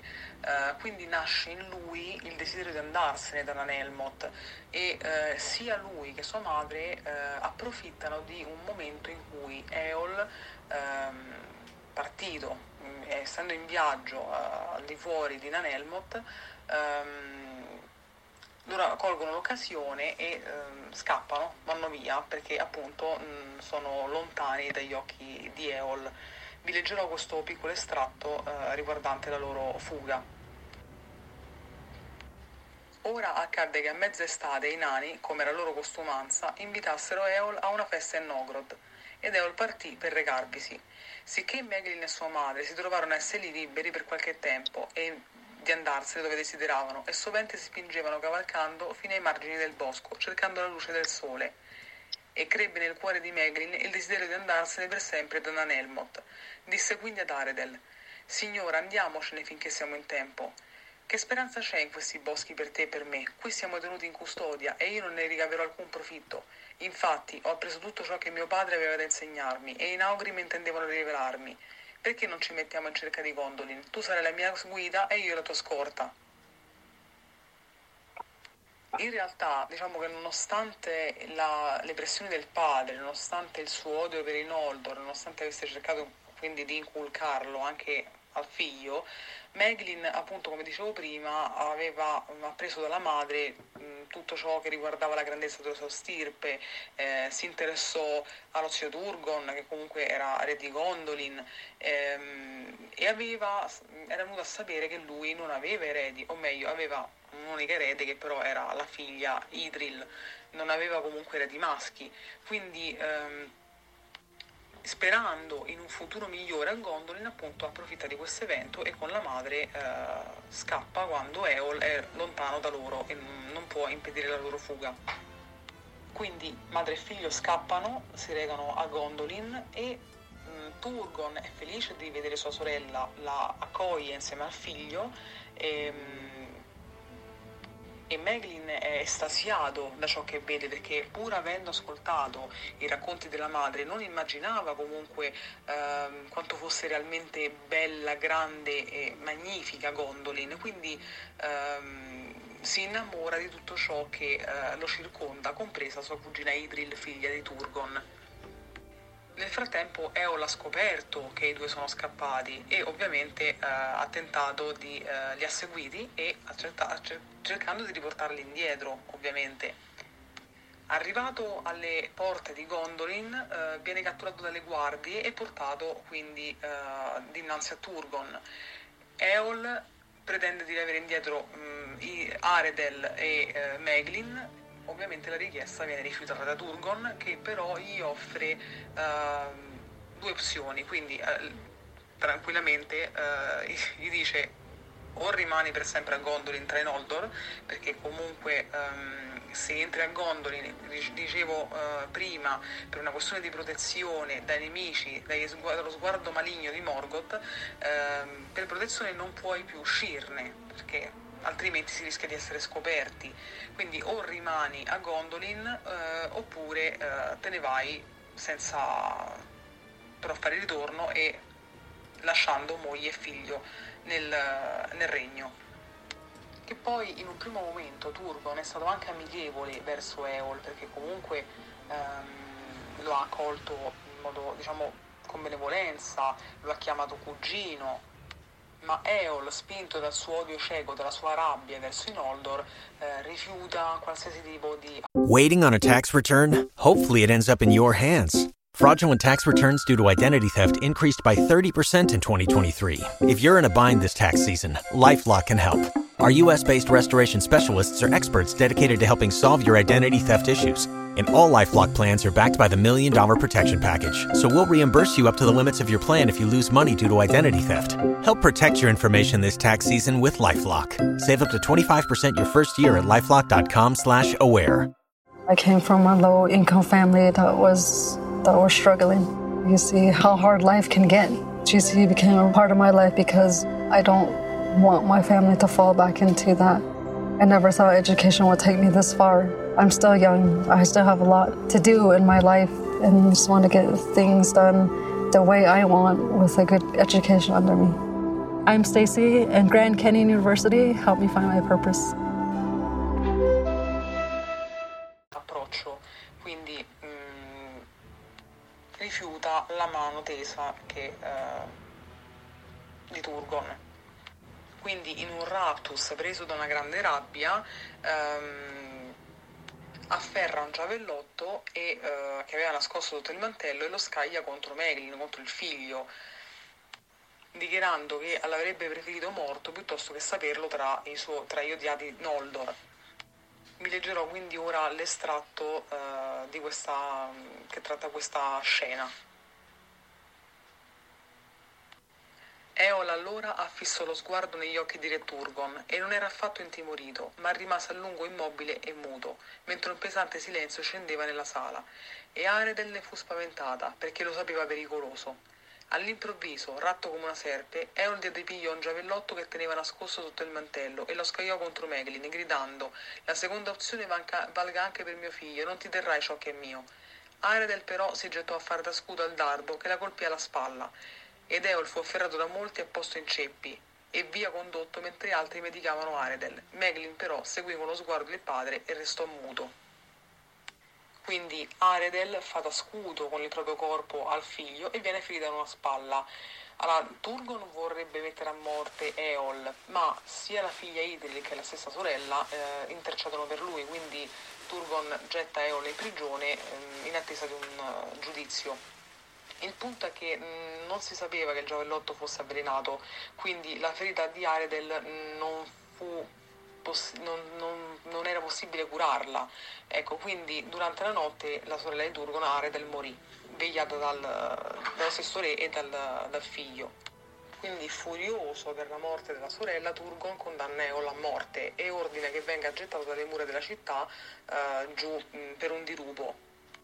La scena è abbastanza forte perché comunque Eol poi si accorge anche che il figlio lo guarda andare a morte eh, senza battere ciglio, quindi lo maledice eh, con parole anche pesanti. Eh, da qui l'estratto. Così dunque tu abbandoni tuo padre e la sua stirpe, figlio malnato, che qui dunque tutte le tue speranze vadano in fumo e che tu possa morire della mia stessa morte. Poi Eol fu buttato nel Caragdur, e così finì, e a tutti in Gondolin parve giusto, ma Idril ne fu turbata, e da quel giorno diffidò di suo cugino.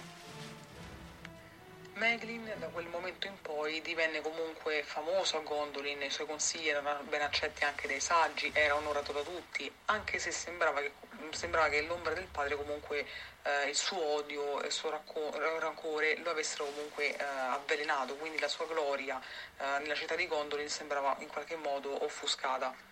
Quindi Meglin era comunque un personaggio turbato. Mh,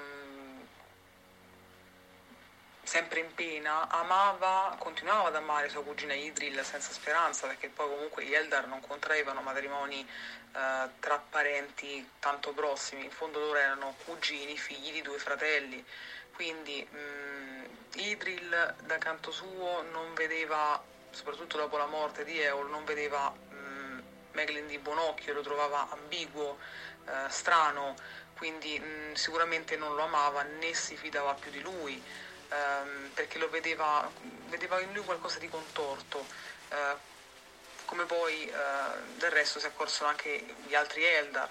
Ehm, era quindi una sorta di eh, frutto eh, malato, una sorta di eh, germe del male, per così dire, era mh, come una pianta che era stata eh, avvelenata e che spargeva semi avvelenati ovunque, mm, continuava a cercare sempre più potere, mm, sempre più appagamento, con un atteggiamento che oggigiorno eh, noi vedremo come diciamo, un atteggiamento che molte persone eh, hanno, ovvero quel confondere la propria libertà con un faccio quello che mi pare, anche a spese di altri, chi se ne importa, purché io sia contento. Naturalmente, come ho già detto in precedenza, questa sua oscurità, questo eh, suo veleno eh, lo porterà a distruggere Gondolin in seguito ad un patto mh, mm, stipulato con, uh, con Morgoth.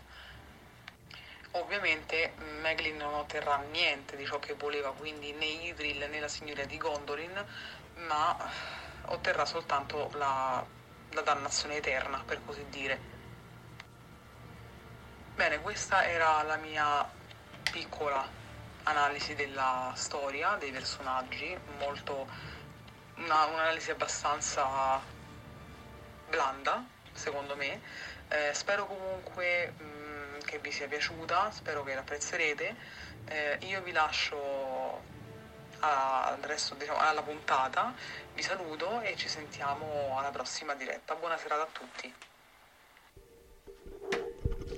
Eccoci ritornati. Ragazzi, che dire, bellissima riflessione anche questa di Sara, no? Ha spiegato, lei dice in maniera blanda, ma secondo me in maniera molto dettagliata e stupenda la storia di questo personaggio e di questi personaggi un po' nascosti come in teoria è nascosta la città di Gondolin agli occhi del nemico, così i personaggi un po' ambigui, così misteriosi, Eol, anche no, la morte del del padre Meglin, de, del, di Eol, il padre di Meglin. E come diceva Sara nella storia del Silmarillo, eh, prima di, di, essere gettato dalla, dalla rupe di Gondolin, eh, lui dice al figlio che tu possa fare la mia stessa fine. E così la maledizione di Eol eh, verrà compiuta appunto perché Meglin morirà eh, appunto eh, cadendo dalle, dalle, mura di Gondolin infuocate per mano poi del, del, del padre di Erendil, quindi di Tuor, di, sì, di Tuor. Che poi, che poi è il vero amore di Idril, tra l'altro. Quindi Tuor, che sarà il vero amore di Idril, mentre Meglin è colui, è, che voleva essere amato da lei, ma che lei non ha mai accettato, come Infatti, ha detto Sara. No, non, non ha mai accettato e come dice bene Sara, eh, Nicola no, eh, cioè, è stato un po' scostante Idril nei confronti del, del cugino proprio perché eh, questo atto di mandare a morte, no, di, di, di comunque rimanere impassibile, un gesto senza pietà. Eh, addirittura Ted Nasmith eh, fa questa bellissima, questo bellissimo disegno si vede che le guardie stanno per gettare il padre da, da, da, da questa rupe, eh, a fianco a lui c'è eh, Turgon abbigliato di bianco e il figlio Meglin è, è, voltato di spalle, è voltato di spalle con una faccia arrabbiata, stizzata, no? Questo gesto anche di essere voltato di spalle, secondo me cela sì quel, quel mm, diciamo quel cioè come se lui non avesse eh, il coraggio di guardare la morte del padre, però allo stesso tempo comunque eh, vuol far vedere l'odio, vuol far vedere, no? Eh, cioè il carattere forte. Però in teoria lui, Ted Nasmith, lo raffigura girato di spalle mentre viene gettato di sotto il padre. Bella sì, quell'immagine. È un, è un rapporto di amore e odio perché probabilmente Meglin a suo modo gli avrà anche voluto bene al padre all'inizio, anche da bambino, quando il padre lo portava dai nani eh, a imparare tutte le arti, i mestieri, eccetera, eccetera, ma mh, i segreti anche dei nani, eccetera, eccetera. Però, mh, però è sempre la storia del padre padrone mm, che mm. si ripete quindi il figlio che vuole bene al padre perché il padre perché l'ha, l'ha cresciuto, quello che è, però allo stesso tempo vede in lui quella figura di, di padrone, di, di, di, dittatore, di colui che non, non, lo fa esprimere, non gli fa vivere la vita come vorrebbe. Quindi c'è la parte dell'odio in questo. Quindi lui. Mh, mm, e quando l'amore e l'odio collimano, nel senso a tal punto che sono 50 e 50, e a volte l'espressione facciale di una persona è fredda, appunto come quella di Meglin, perché arriva a, un, a, uno stallo in quel momento in cui è metà amore, metà odio, quindi non riesce... È come se si mm, annullasse questa cosa. Sì, quindi rimane, rimane freddo, impassibile, come se fosse vuoto in quel momento, perché in quel momento ama e odia suo padre nello stesso momento, nello stesso, sì, nello stesso istante, quindi non è, non è né felice né triste, è probabilmente freddo e distaccato. Ad esempio, possiamo fare l'esempio di quei bambini che da piccoli adorano il padre, no? Perché vedono solo i suoi lati positivi, vedono che è grande, forte, sa fare un sacco di cose. Ma quando sono piccoli, no? Ragazzini fino ai 10 anni, 11. E poi invece, man mano che crescono, riescono a vedere anche tutti i lati negativi, le cose che non vanno e, e alla fine non è che li odiano, però diciamo che non, non hanno più ste- lo stesso modo di pensare di prima e, e, arrivano anche a disprezzarli perché mm. magari vedono i lati negativi, vedono come si comportano male. No? Ecco, la stessa cosa secondo me ha fatto, ha fatto Meglin. No? Finché era piccolo, ragazzino, che il papà lo portava in giro, vedeva solo quello. Poi magari crescendo si è reso conto del fatto che non li lasciava uscire, che la madre non poteva essere libera di andare dai suoi parenti che erano così belli, così intelligenti, così grandi, così forti, che venivano da Valinor, sai, tutte queste cose. E, E, allora poi scaturisce anche il desiderio di indipendenza, eh, sì. crescendo, quindi di distacco da- dalla, Come dalla ad esempio, matrice. eh, una volta veniva, veniva fatto un esempio con i figli, no? che i figli sono come delle molle. E sai le molle, quelle molle, eh, la molla tipo degli ammortizzatori, una molla così, e, e che se tu la tieni troppo stretta nella mano, prima o poi puff, scappa e se ne va. Invece bisogna pian pianino lasciargli un po' di spazio, apri la mano pian piano e questa qui si allarga però non scappa. no? E così è stato anche Meglin, lui era talmente stretto e chiuso che appena ha trovato un piccolo spiraglio, puff, se n'è andato. Sì, probabilmente questo rappresenta un po' mh, il, la, la solita, il solito rapporto genitori-figli che è, sem- è fatto di amore e odio, tra virgolette, nel senso di eh, all'inizio c'è l'infanzia, che è tutto bello, tu vedi i genitori come i tuoi eroi, perché, perché sanno fare, come dicevi tu fino a sanno fare tante cose, sanno fare questo, quello e quell'altro. Poi arriva la pubertà, l'adolescenza, arriva il periodo in cui il ragazzino vuole sentirsi indipendente, vuole sentirsi, si sente forte, si sente, dice ok, tu mi hai insegnato, io ho imparato le cose di qua e di là, sopra e sotto e adesso voglio, mm, voglio fare io le cose, non ho più bisogno del guinzaglio. E questa cosa piano piano va avanti fino poi a trasformarsi in età adulta in vera e propria indipendenza, solo che nella vita normale eh, la fase adolescenzia- adolescenziale è di ribellione, di rivolta, tutto quanto, ma comunque un- il bene di fondo, una famiglia normale ovviamente, tutto quanto permane e, e poi nell'età adulta eh, sì, c'è la cosiddetta separazione, nel senso che il figlio adulto ormai è indipendente, fa le sue cose, la sua vita, eccetera, eccetera, ma rispetta i genitori, ha eh, un, un- non soggezione verso di loro, comunque ha un, quel senso di, di rispetto, appunto, di, di- di, mh, verso quella che non è una figura autoritaria, il genitore, ma che deve essere una figura autorevole, che è diverso. Essere autorevoli non è essere autoritari. Quindi,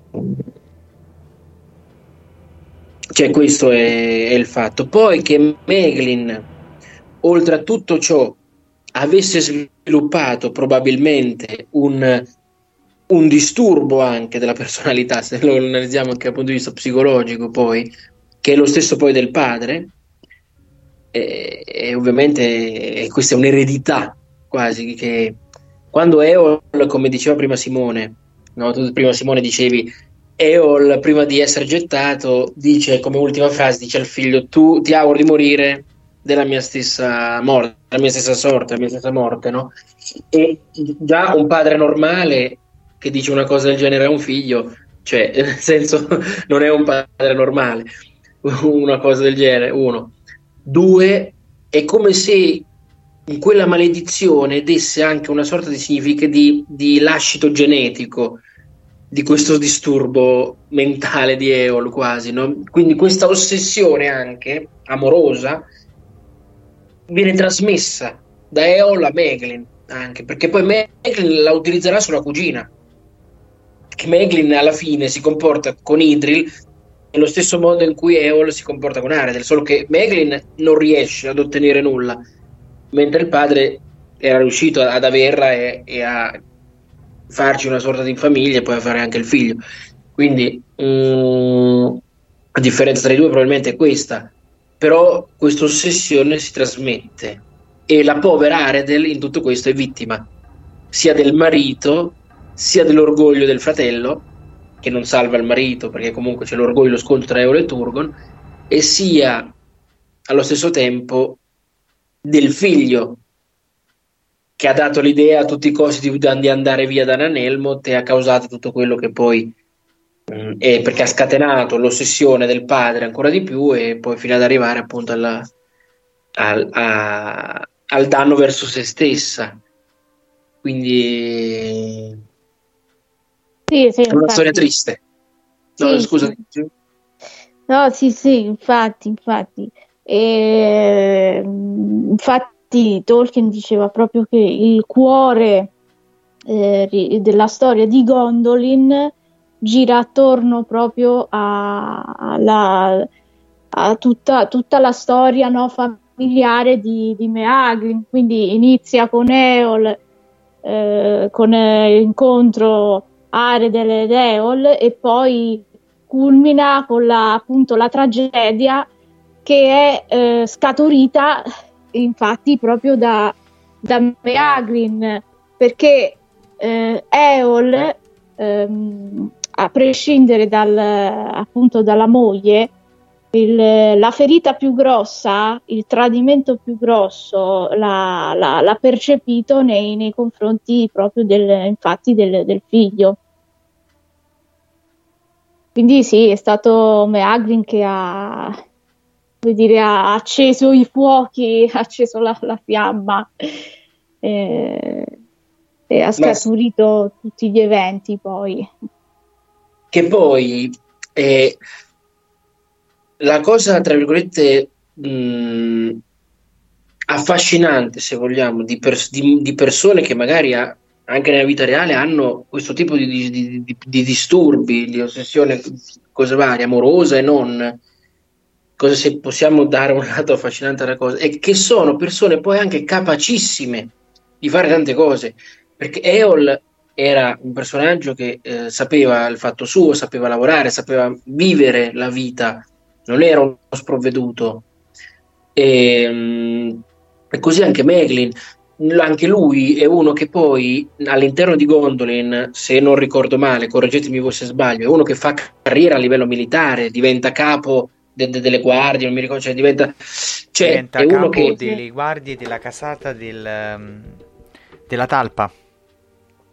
è, cioè, quindi È il principe di dire che Gondobar. Nella descrizione Tolkien lo descrive come la Meglin, principe di Gondobar, ra- eh, radunò eh, tutti i soldati e come, come emblema aveva l'emblema del- della, della- della talpa, appunto, uno scudo fosco nero con, con l'emblema della talpa. È, quindi appunto, quindi è uno che mh, fa carriera militare, è uno che comunque per, es- per essere a capo, per arrivare a essere a capo di guardie, di altri guerrieri, tutto quanto, devi essere comunque una figura che un, sei un leader, sei una figura che ha leadership, sei una figura che ha pugno di ferro, sei una persona che sa tenere unite le altre persone, sa fare il capo. Quindi Meglin aveva, aveva capacità, era una persona intelligente, era una persona di grandi capacità, anche combattive probabilmente, perché comunque era un guerriero addestrato e tutto quanto. Solo che ciò che lo ha rovinato era proprio questo disturbo amoroso, malato, verso la cugina. Era questo il suo lato oscuro, se vogliamo. Siamo tutti fatti di luce e ombre, per carità, ma a volte c'è chi ha più ombre di luce. E quindi eh, purtroppo E gli rimane il, il suo titolo comunque, eh, perché ehm, la città di Gondolin viene chiamata la città dei sette nomi, quindi, ehm, quindi il fatto, cioè Gondobar eh, è, è il secondo nome di Gondolin, quindi lui si tiene il titolo e, e l'esercito diventa capo proprio di, un- di uno schieramento. Ma sì, ma poi mh, credo anche che Turgon non faccia neanche in tempo ehm, a, vi- a vedere, eh, l- eh, come si dice, la fuoriuscita proprio pubblica dello- della sua ossessione verso la figlia, verso Idril, perché Turgon mh, muore prima o comunque si trova in un altro luogo, da quello che se ricordo bene. Quindi eh, Turgon stesso, per dire, non, non riesce neanche a vedere questa ossessione da parte del nipote verso la figlia. E non la nota. Mm, il- Idril, Idril si accorge, a parte alla fine, ma Idril aspettava già lui, e per questo che non dava, perché vedeva che lui era interessato un po' troppo a lei, nel senso più di un amore tra cugini, cioè un- di un affetto tra cugini, per così dire. Quindi mm, lei già lo respingeva, diciamo, da prima. E Turgon invece è sempre rimasto un po' ignaro della cosa perché mh, voleva bene al nipote e perché comunque mh, Turgon eh, con Meglin è sempre stato molto paternalistico, secondo me. Nel senso che, siccome detta in gergo molto, mm, molto semplice, siccome ti ho ucciso il padre, ti farò io da padre. E quindi mi sento in dovere di doverti crescere, mi sento in dovere di doverti mh, questo, questo e quello, e quindi devo trattarti anche in un certo modo. Quindi tante cose, secondo me, Turgon di Meglin non le ha viste. E non le ha nemmeno sapute. Anche perché Non le ha nemmeno sapute. il cioè, tradimento di Meglin, cioè Turgon si aspettava tutto fuori che il tradimento. Quindi, cioè, Turgon muore. ma, Ma, secondo me, non- ma secondo me Meglin non voleva neanche tradire. Cioè, eh, Meglin non voleva la distruzione del regno di Gondolin, sicuramente. Meglin voleva Idril. È solo che la sua ossessione per Idril è stata messa così tanto al primo posto da mandare in rovina un regno intero. Però lui dentro di sé non è che volesse la rovina del regno, perché non è che lui odia- odiasse il regno, o odiasse suo nonno, eh, suo zio, scusate, o odiasse mm, il regno di Gondolin, quindi cioè, non aveva nulla contro nessuno. Quindi il suo tradimento è scaturito solamente dall'ossessione. Morgoth gli ha promesso la realizzazione dell'ossessione e lui non ci ha visto più niente. È stato tutto lì la questione. Per questo che il tradimento era inaspettato da parte di Turgon, perché non l'avrebbe mai tradito. Non è che c'era astio tra Meglin e Turgon, che uno può pensare, beh, sai, Eh, c'è astio. mm, diciamo che n- non concordo tanto un po' di assio perché c'è. eh, no, ma eh, sì, appunto Waiting on a tax return? Hopefully, it ends up in your hands. Fraudulent tax returns due to identity theft increased by 30% in 2023. If you're in a bind this tax season, LifeLock can help. Our US based restoration specialists are experts dedicated to helping solve your identity theft issues. And all Lifelock plans are backed by the Million Dollar Protection Package. So we'll reimburse you up to the limits of your plan if you lose money due to identity theft. Help protect your information this tax season with LifeLock. Save up to 25% your first year at LifeLock.com slash aware. You've worked hard for what you have your money, your assets, your 401k, and home. Isn't it all worth protecting? Nearly one in four consumers have been a victim of identity theft. Lifelock Ultimate Plus helps protect your finances with up to $3 million in reimbursement. LifeLock alerts you to identity threats you might miss, and if your identity is stolen, your dedicated US-based restoration specialist will work to fix it. Let LifeLock help protect what you've worked so hard for. Save 25% off your first year on LifeLock Ultimate Plus at lifeLock.com/slash-aware. Terms apply. quella, mm, come si dice, quella nota che diceva Sara di eh, appunto razzismo, no? La cosa del padre, perché lui non era un, eh, un puro, cioè lui aveva anche il, il sangue del, del- del padre, quindi questa cosa è, è ricaduta su di lui e, e non ci ha, mai potuto fare niente, anzi, anzi, questo lo ha avvelenato ancora di più. eh, per per lui voleva il potere, lui praticamente, lui già, già da quando eh, eh, su una cosa eh, Eol aveva ragione, eh, che Meagrin, eh, il figlio, era proprio un, eh, un traditore, un, un approfittatore. Lui che cosa ha fatto con il padre? È vero che eh, lo ammirava, lo amava, però lui che cosa ha fatto? Lui ha praticamente sfruttato il padre apprendendo le arti e tutto quanto. Poi una volta che infatti quando convince, dice alla madre andiamocene, qui non c'è più niente, io ho imparato tutte le arti da mio padre, non, non ho più bisogno di lui, non mi serve più, cioè capito?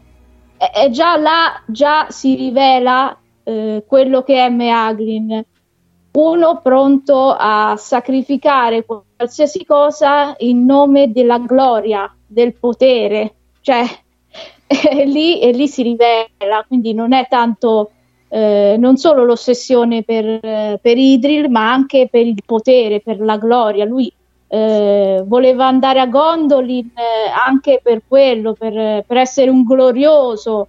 Eh, quando ha visto che non riusciva più di tanto a- ad arrivare E quando Melkor gli ha detto guarda diventerai il signore della città, avrai tutto, avrai tutto, avrai anche, non solo avrai Idril, ma avrai tutto, avrai la città, avrai addirittura, eh, addirittura arriva a, eh, a voler appunto togliere di mezzo in realtà Turgon, perché dal momento che tu vuoi tutta la città, vuoi comandare tutto e tutti, vuoi levare l'attuale no? Eh, quindi non era solo la questione di, di c'era anche la sete, la sete, di potere ed era forte già, già da, dal tradimento di, di, di Eol. Infatti, Eol eh, ha sofferto tantissimo questa cosa del tradimento da parte del, del figlio, questo suo rinnegare il, eh, il, il, sangue del il suo stesso sangue, il sangue del padre, cioè un padre che si vede ripudiato dal figlio cioè che è una cosa terribile, e anche usato per di più. Cioè, io ti ho insegnato tutto, ti ho insegnato le arti, eh, tu che fai? Dopo, dopo che hai finito di, di, di, sfruttare la cosa, prendi, mi, lasci, mi ripudi. Cioè, eh, pure Mea, Meaglin è abbastanza. Cioè, no, credo eh, che, sia non... che, sia un personaggio che non è buono, eh, siamo abbastanza tutti d'accordo, ma eh, c'è da chiedersi a questo punto, con quest'ultima riflessione che hai fatto tu Giulia, eh, c'è da chiedersi se Meglin fosse più ossessionato a livello amoroso verso Idril o Idril era solo un gradino per giungere alla vera ossessione che era quella del potere? Eh, questa è la domanda. Che... È la cioè, domanda. Se noi guardiamo me... i scritti di Tolkien, eh, quelli lì dei racconti perduti, ci viene detto che mh, Meglin tradisce Gondolin, o Turgon stesso, o rivela la posizione di Gondolin perché è fatto prigioniero. Quindi una delle cause per cui lui ehm, tradisce eh, è la libertà nel senso, eh, lui viene portato ad Angband e eh, anzi, veramente gli orchi lo vogliono uccidere lì, nelle miniere fuori Gondolin. Però agli orchi lui dice: eh, Se voi mi ucciderete, eh, non potrete mai sentire ciò che eh, ho da dire al vostro padrone, e questa cosa gli interesserà parecchio. Infatti, viene portato poi in Angband e gli rivela la posizione di Gondolin a Melkor. E la prima cosa che fa Melkor per eh, um, premiarlo è quello di farlo capo delle, delle legioni di Angband. Quindi la sete di potere già la si vede da qui. Poi, per me, il secondo motivo del tradimento è la vista di, di Idril irraggiungibile, quindi vendetta. E ehm, lei, lui sa benissimo che non può uh, riavere Idril perché sposata con, con Tuor, uh, uh, avendo lei stessa concepito un figlio, quindi Arendil, lui si vendica in questa maniera. Infatti, a lui proprio per, gli stava sulle scatole, passatemi il termine, il figlio Erendil e prima di morire no, c'è quella fatidica scena in cui eh, c'è eh, Meglin che sta per gettare Erendil dalle mura. Ma alla, alla fine eh, succede il contrario, cioè lui viene spinto giù dalle mura da Tuor e, e Erendil viene tratto in salvo. Quindi lui stesso poi è lasciato libero, una volta rivelata la posizione eh, a Melkor, lui è lasciato libero di andare in Gondolin e Melkor fa in modo perché lo lascia libero i racconti perduti ci dicono che lui viene lasciato libero per non dare nell'occhio, perché se lui fosse stato tratto in prigionia da, da, da Melkor, eh, comunque eh, gli abitanti di Gondolin, le guardie eh, eppure i membri della casa reale, eh, cioè, avrebbero tramato qualcosa. Invece lui viene lasciato libero da Melkor e ha lasciato praticamente fare ciò che lui faceva. Infatti passarono molti mesi dopo, che Mel, che, che dopo la rivelazione di, di Meglin eh, all'attacco di, di, di, Melkor. Passarono mesi dopo il, il tradimento. proprio perché Melkor voleva essere sicuro che nessuno sapesse nulla del, de- del- del ratto di, di Meglin. Infatti, i racconti perduti ci dicono che, che Meglin poi cadde nel, nel, nel senso di colpa, cade nel risentimento, cade in questa sensazione di, di brutta, nel senso lui non, non trovava pace perché sapeva che, che, che aveva rivelato eh, la posizione di Gondor e quindi eh, si aspettava la distruzione stessa della città. E, come diceva Sara nell'audio, siccome che Idril non si è mai mai mai fidata di Meglin, in segreto Idril, anche perché il Silmarillion ci dice che Idril sognò il tradimento di Meglin, Idril fece scavare eh, un tunnel che conduceva da, dalla, dalla, dal, dalla, città di Gondolin fino ai picchi del Crissaegrim, cioè il valico dei Monti Cerchianti, dove poi, poi gli esuli di, Gondol, di Gondolin trovarono riparo prima poi che il Balrog attaccò Glorfindel, eccetera, eccetera, sempre sul valico dei Monti Cerchianti.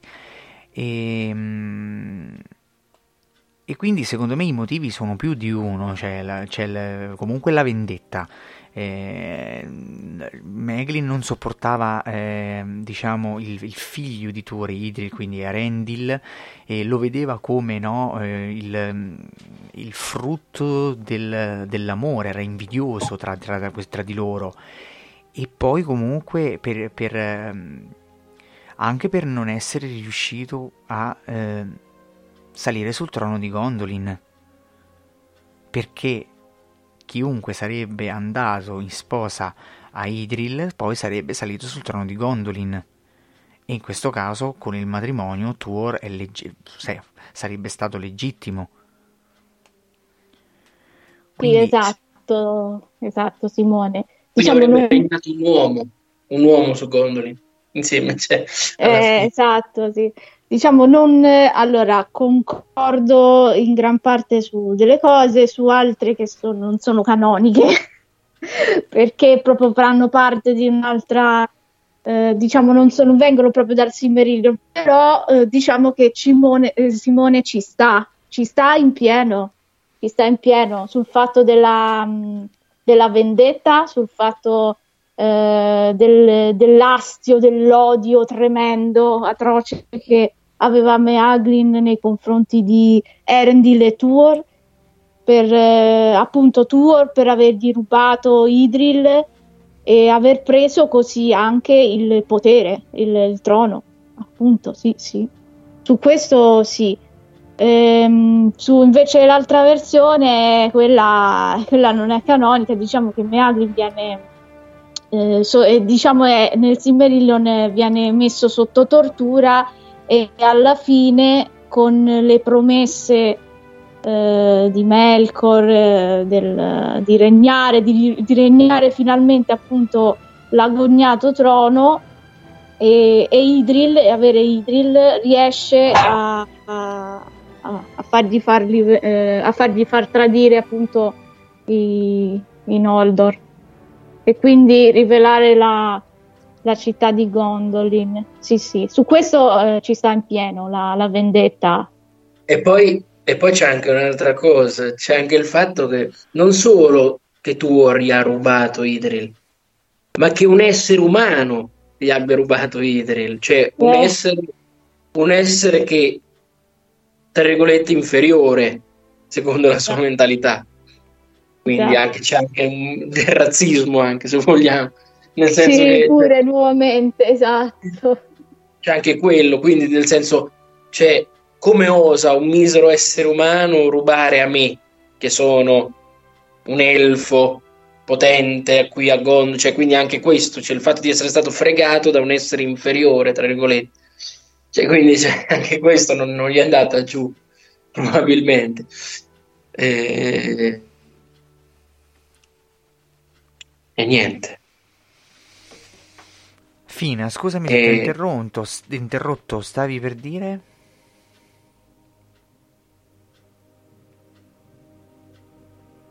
Sì, sì, Fina, tu. Eh, stavo per dire una cosa, però nel- nella foga del discorso non mi ricordo più che cosa. Ah, la, la- la domanda mia, eh, stavo intervenendo lì alla domanda mia quando ho detto c'è da chiedersi quale sia il vero fine eh, di Meglin, cioè nel senso che eh, poiché Ah, sì, sì. È solo un gradino per arrivare al potere, quindi Sì, non è eh, veramente verso il potere più che verso l'amore. Sì, io stavo, stavo dicendo quello che poi avete naturalmente spiegato bene voi, che secondo anche la, la mia impressione, mh, lui sì, vabbè, eh, si era innamorato eh, di Idril, per carità, le piaceva, e poi naturalmente era bellissima, però come avete detto bene voi, lui avrebbe avuto il potere sposandola era il nipote del re, di conseguenza il primo maschio mm, papabile per il trono. In più eh, sposava la figlia del re e naturalmente il trono era suo di diritto. È per questo che, che desiderava tutto, sia l'amore che anche il trono, tutte e due le cose. Cioè sembra un po' come si dice unire l'utile al dilettevole. Eh, infatti, Nel senso quindi già è bellina, me la, me la sposo, mi piace. E allo più- stesso tempo mi garantisce il- Eh. quel potere che io voglio. Quindi voglio. al- a tutto, quindi sì. E di cui io dice- dice, Si no? dice prendere due piccioni con una fava. Una fava, Esatto. è vero. Due piccioni con una fava. Infatti questo gesto disperato, chiamiamolo disperato, no? che ha fatto Meglin è quello di rivelare la posizione di Gondolin a, a Melkor, perché lui secondo me era consenziente il fatto che lui non sarebbe mai salito sul trono di Gondolin e quindi né io né lui, né io né Tuor. Sì, nel senso se cado io, eh, se cado io cadono tutti. Quindi Ah, o, secondo me, o secondo me lui io non, non- non pensava che Morgoth sarebbe arrivato e avrebbe distrutto la città e avrebbe distrutto tutti, perché naturalmente dopo la promessa di avere Idril, di avere il trono, eh, secondo me quasi pensava adesso lui arriva, uccide il re, vabbè fa fuori un po' di elfi ma non importa, eh, però comunque la città rimane in piedi e io mi sposo, cioè lui mi aiuta a uccidere Tuor, io mi risposo Idril e, e via. Non Sì, penso diciamo- che abbia tradito, non penso che abbia tradito per la distruzione proprio di Gondolin. Sì, che poi no, di- sarebbe diventato un vassa- una sorta di vassallo, Sì, un regno sì, vassallo a- un ad Angmar. di Morgoth.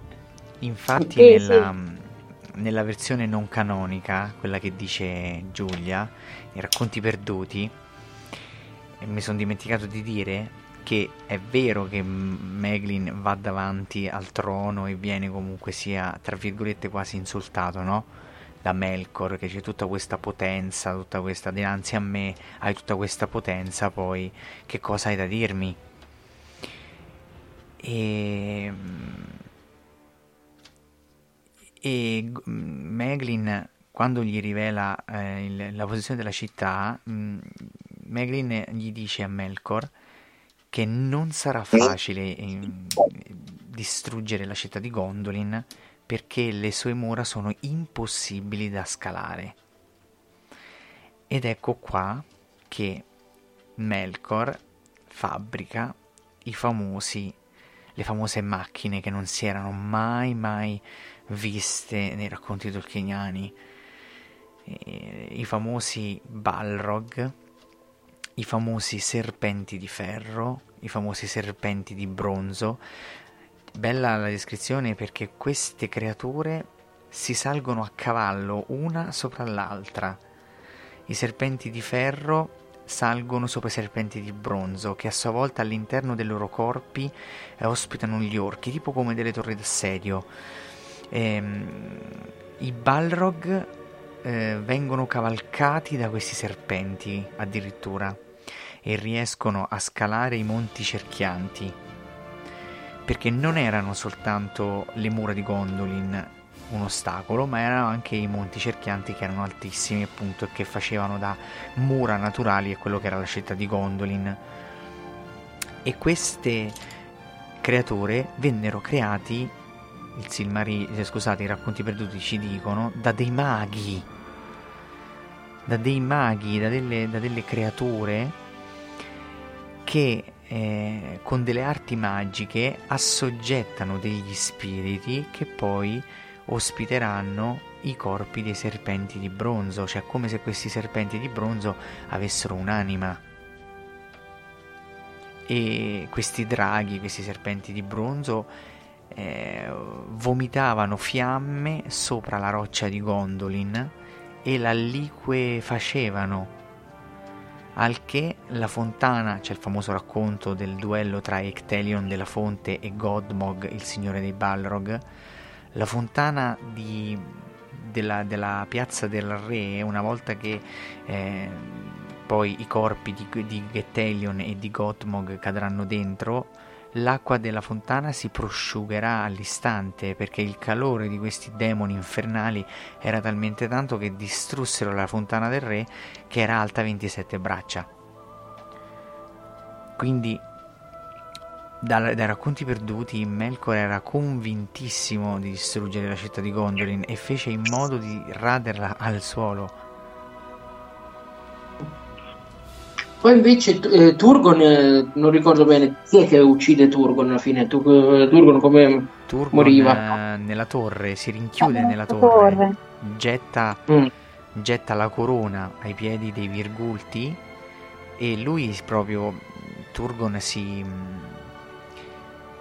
si detronizza perché non si rende degno di, di essere ancora re perché si, si crede che ha portato alla rovina lui della città stessa non ascoltando l'ambasciata di Ulmo. Quindi lui getta la corona ai piedi di, di Glingol e, e Benzil, che erano i due, i due virgulti che ricordavano gli alberi di Valinor, e, e poi succede che praticamente eh, Galdor, eh, che era uno dei capitani de- degli eserciti di Gondolin, la, la raccoglie e gliela riporge fra le mani, ma lui non l'accetta e si rinchiude all'interno della torre dicendo eh, grande è la vittoria di Gondolin, nonostante che Gondolin è stata quasi rasa al suolo, rasa al suolo lui sul, sul pinnacolo più alto della torre dice grande è la caduta di Gondolin, ma tutti gli altri eh, la ricorderanno per questo. Ricorderanno Gondolin perché ha resistito fino alla fine. E queste erano le parole di Amnot, che era un profeta che predisse la distruzione della città. Quindi appunto, poi abbiamo il gesto eroico comunque del, del re che eh, si sente in colpa per non aver ascoltato tu, eh, Ulmo e, e quindi decide di morire con la città stessa proprio come un capitano di una nave. Sì, i riferimenti all'acqua sì, sì, oh, sì. ci sono, Ti insomma. sprecano. Eh, sì.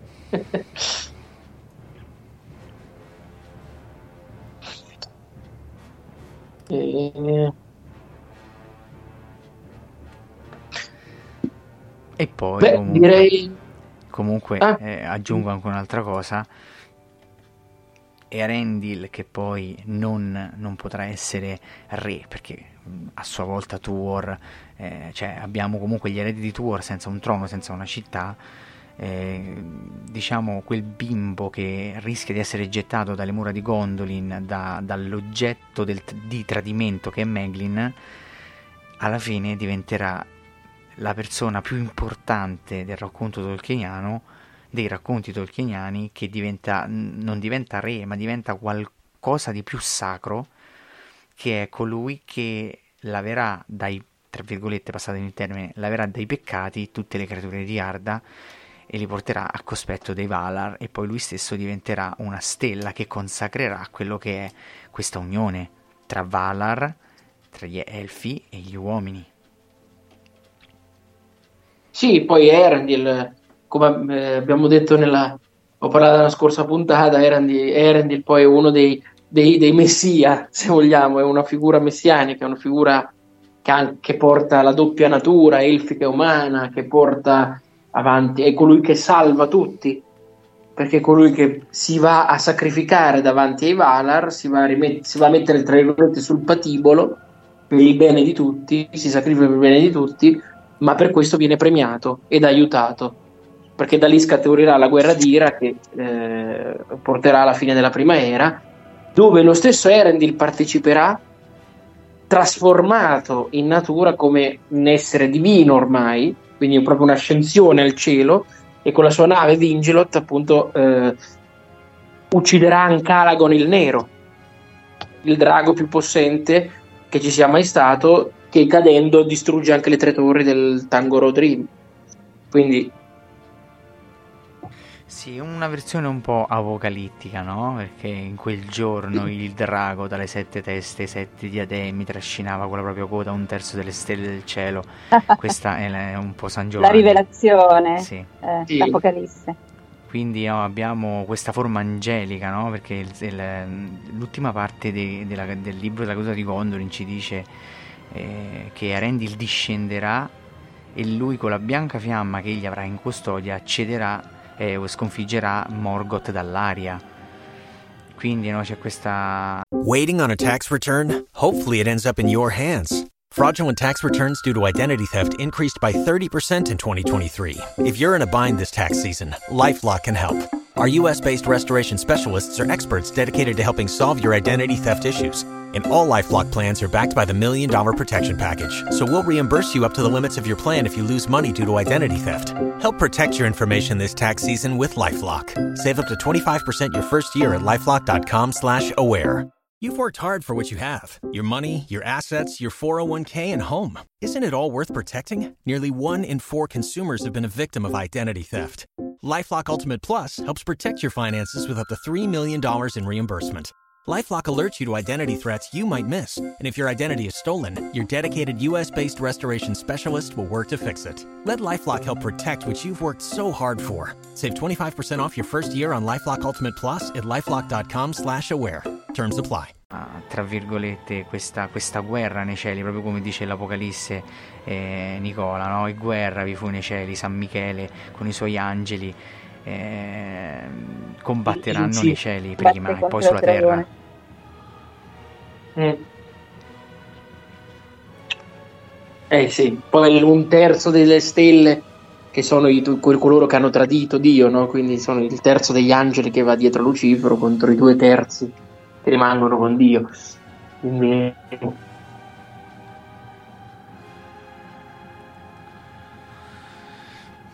Abbiamo un ultimo intervento, che dite? sì, Ultimo intervento abbiamo quello di Gianfrancesco. Gianfrancesco. Siete pronti? Sì, Via. Salve a tutti, salve a tutti. Ringrazio tantissimo Simone, Giulia, Nicola e tutta la redazione della radio La Voce di Arda per avermi invitato a, a questa puntata interessantissima sui personaggi e il rapporto tra Eol e Arendelle.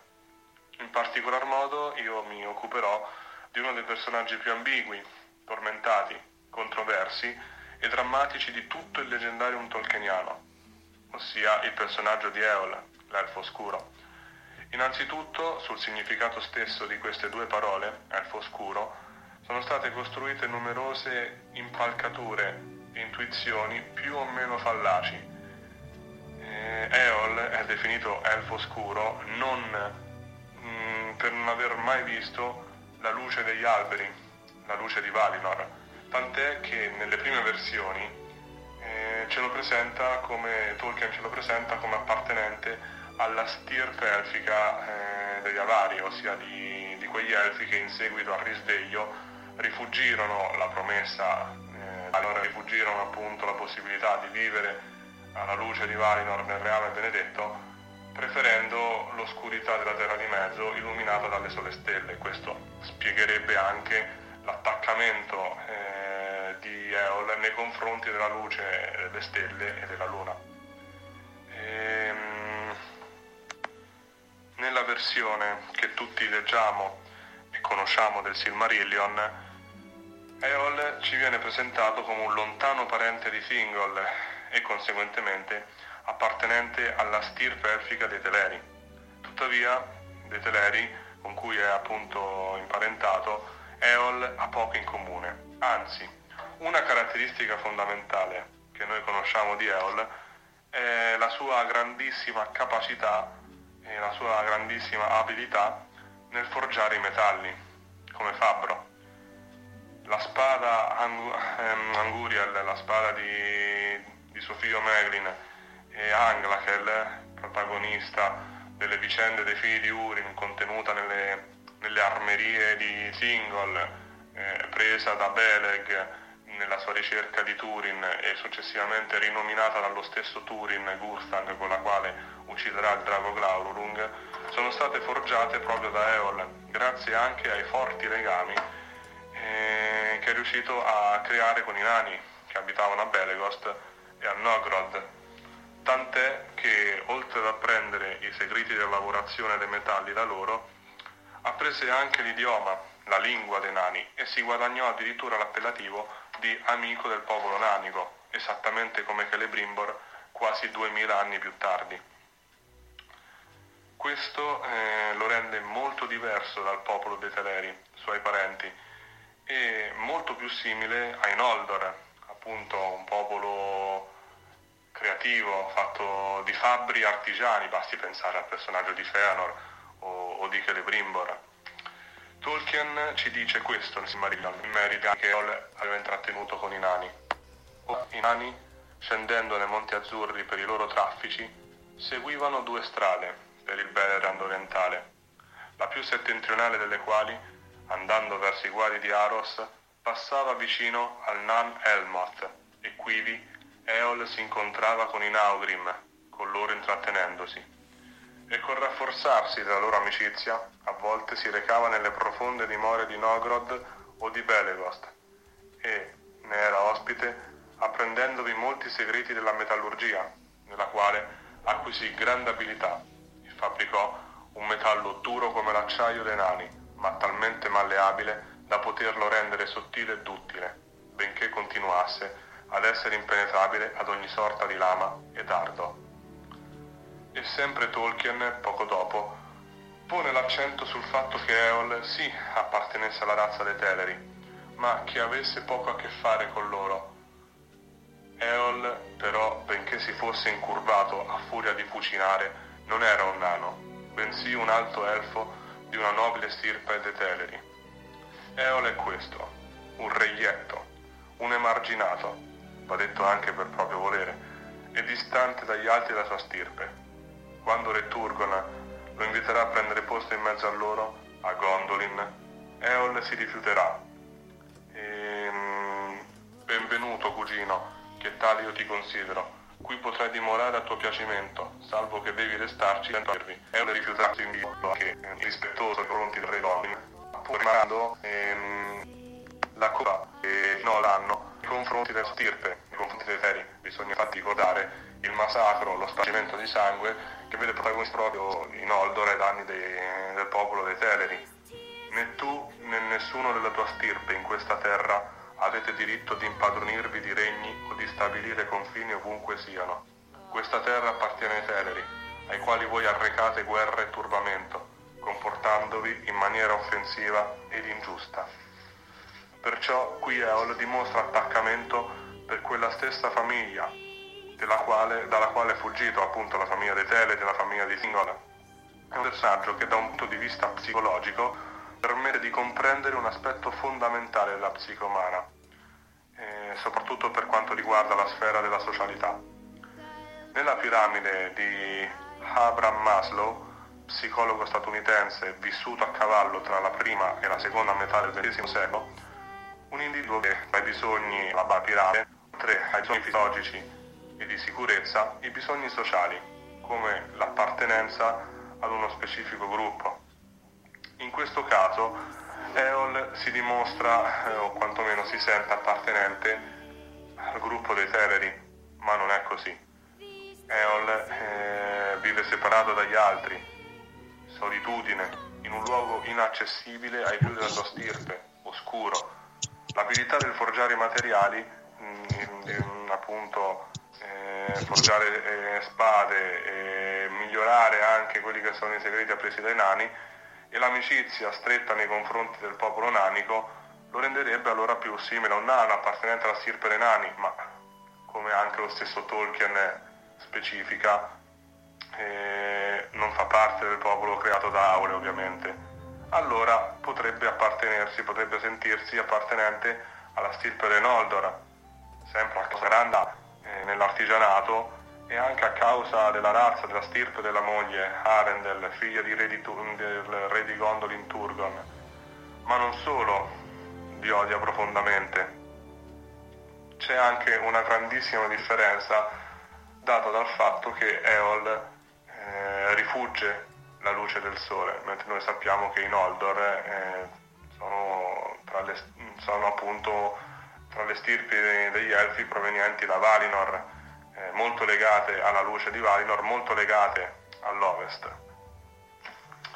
Salvo che Eol l'aveva intimato di non cercare i figli di Feanor e, ne- e di non avere rapporti con nessun altro dei Noldor, lo stesso Eol intima la moglie a non avere rapporti per l'appunto con nessun altro della stirpe dei Noldor. Questo dimostra appunto una- un rigetto completo da parte di Eol di appartenere al popolo dei Noldor e, e questo è dimostrato ancora di più dal rifiuto della proposta del re Turgon. Appunto l'altra barriera importante che prima ho accennato nei confronti degli altri elfi, eh, dei Teleri in particolar modo dei Noldor, è il forte legame che Eol ha con l'oscurità. Curufin infatti lo, con- lo appella con il titolo di nemico del sole, qualcosa di unico da un punto di vista ontologico eh, per un elfo. Eol ha un forte legame con la luce di luna e stelle, ma non con quella del sole. Sembra essere stato bandito anche dalla luce. Sotto questo punto di vista ricorda molto da vicino il personaggio di Melkor, che desidera a tutti i costi possedere la luce, sia quella alberi o quella del Marilla, essendone quasi bandito. Ed ecco che ora si innamora perdutamente di, di Arendel, la bianca dama, una Noldor nata a Valinor, conosciuta per la sua bellezza e quasi per trasmettere per l'appunto luce, per questo viene denominata bianca dama. Ora, a mio giudizio, il personaggio di Eol è un, personi- è un personaggio negativo all'interno del leggendarium tolkieniano, testimonianza di un rapporto tossico e altamente possessivo, distruttivo. Tuttavia, la sua figura risulta essere estremamente drammatica e, ad una lettura più accurata, è possibile notare il grande tormento e la solitudine di cui è vittima. Con questo eh, concludo il- la mia analisi del personaggio di Eol. Spero di aver detto qualcosa di interessante, e qualcosa a cui poter far riflettere e aver aggiunto anche appunto qualcosina alla rilettura di questo personaggio. Ringrazio ancora Simone, eh, Giulia e Nicola per avermi dato l'opportunità di parlare in questa puntata eh, e ringrazio ovviamente tutta la redazione della radio La Voce di Arda.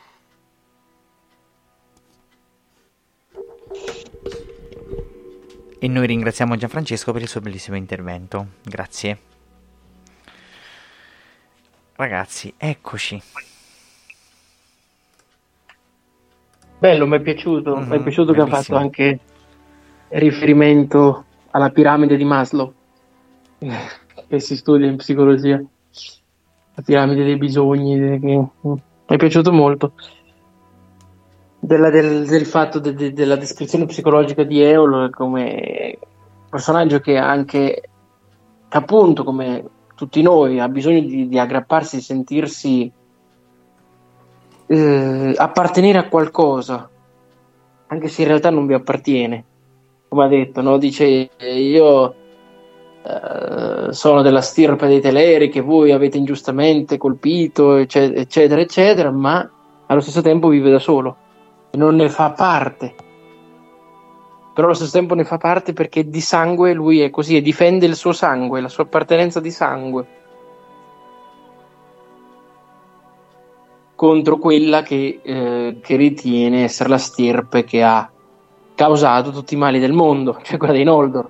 Perché eh, mentre eh, i Moriquendi o comunque eh, Moriquendi, Umaniar, Sindar, tutti i, Teleri, insomma, che, che tra Terra di Mezzo e coloro che sono andati a Valinor erano persone comunque tranquille, che comunque conducevano la loro vita, così come i Vaniar che sono andati eh, in Valinor e lì sono rimasti perché dei Vaniar eh, non si sente più parlare nella Terra di Mezzo e non vi mettono più piede, salvo che nella guerra d'Ira.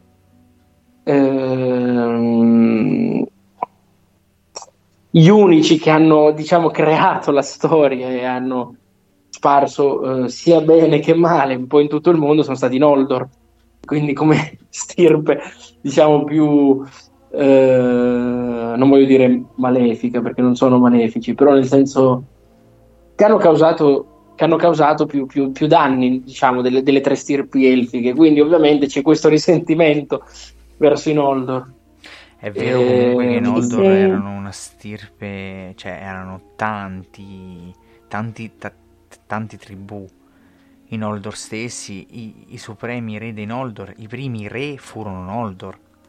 Quindi diciamo che è una stirpe ampia, quindi ha, hanno causato la storia del, del, dei racconti. Anche sì. e- Eol, scusa. No, no, prego, prego, prego, no, okay. dicevo solo sia. Sì. sì anche, anche, lui dice che eh, era anche arrabbiato con i Noldor perché dava la colpa a loro del fatto che Morgoth si era ri- risvegliato, no? magari lui dice eh, prima c'era una sorta di, come dire, cioè lui se ne stava lì, noi ce ne stavamo qua, ognuno per i fatti suoi, lui si faceva le sue cose al nord, noi eravamo qua tranquilli, no? Ci facevamo i nostri scambi con, eh, con i nani. Invece adesso sono arrivati in Oldor e Morgoth si è risvegliato uh, per fare la guerra contro di, di, di loro ha risvegliato gli orchi, ha fatto tutte queste macchinazioni, insomma, è, per questo anche che lui ce l'aveva tanto con loro perché avevano disturbato la tranquillità della terra di mezzo. Sì, beh, sì, comunque, comunque Melko sarebbe sopraggiunto lo stesso perché la sua sede di potere, di distruzione, di corruzione sarebbe sì, vabbè, ma per, per Eol questa era una scusa per odiarli ancora di più.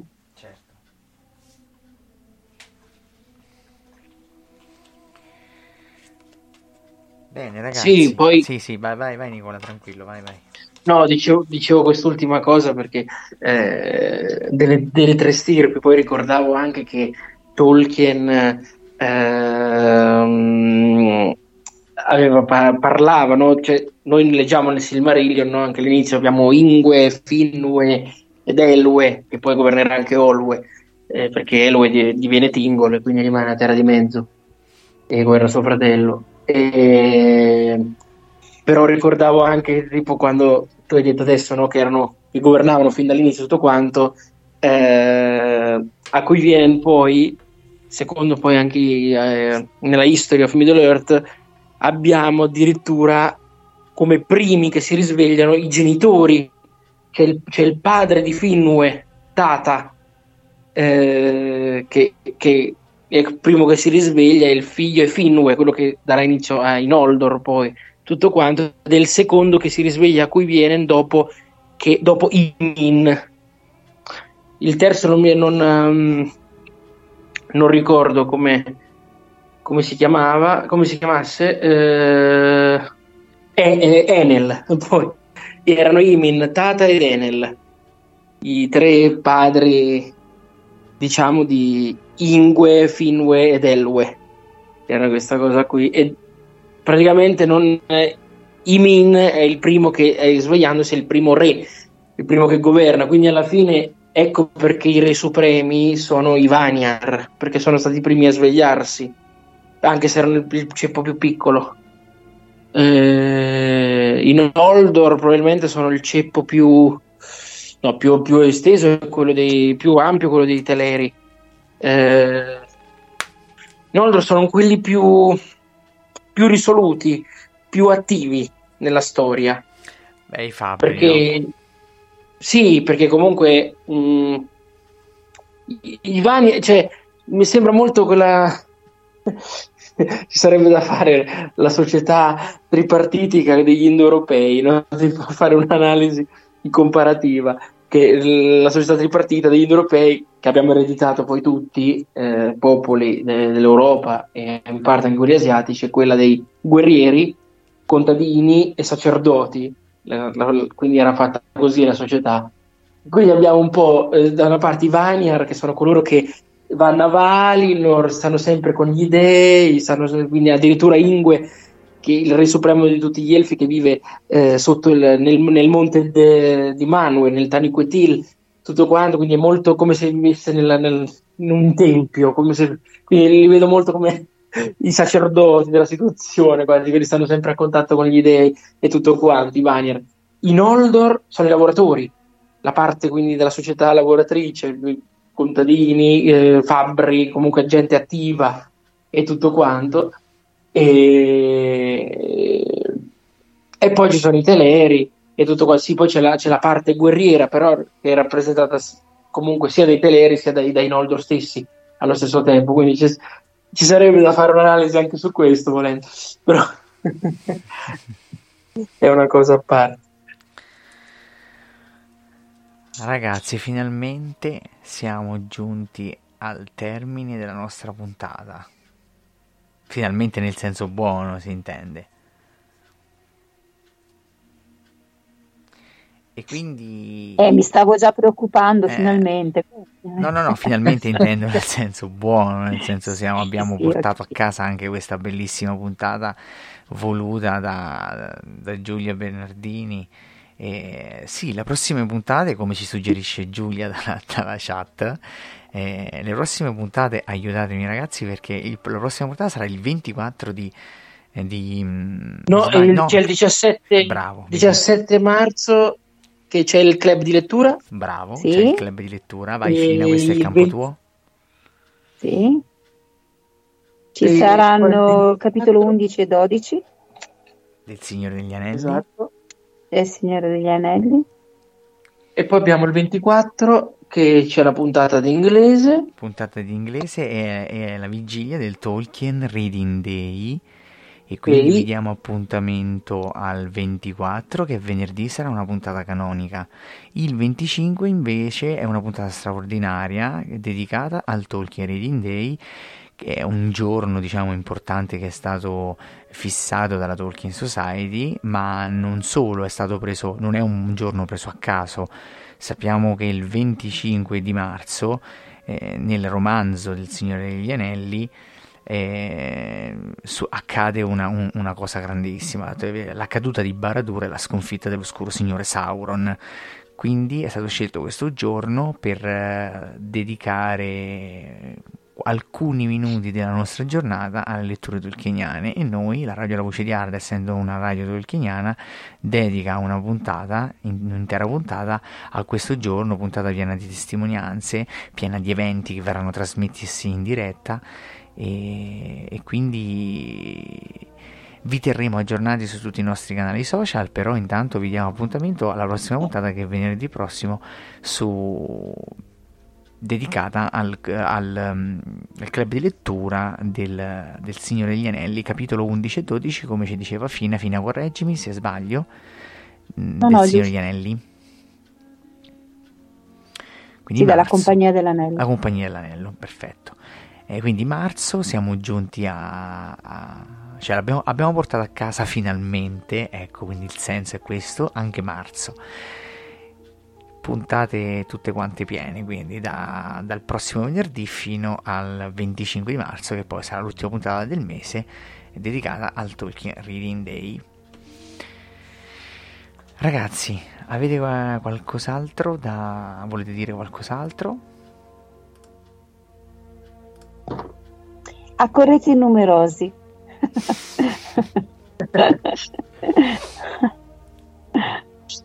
Accorrete numerosi e E- quindi, quindi vi diamo una buonanotte e io vi ringrazio come sempre ringrazio i miei amici che sono stati svegli, forti, pronti, lucidissimi fino a mezzanotte eh, e 4, no scusate, l'una e 4 minuti. Eh, ringrazio Giulia Bernardini, ringrazio eh, la nostra Fine Ciaravella, Nicola Canerlengo, Sara Morgan e Gianfrancesco Torcianti per questa meravigliosa puntata e io do la parola ai miei colleghi per i saluti finali. Buonanotte. Buonanotte. Buonanotte, grazie Buonanotte a a tutti. E Grazie. a venerdì prossimo. A venerdì.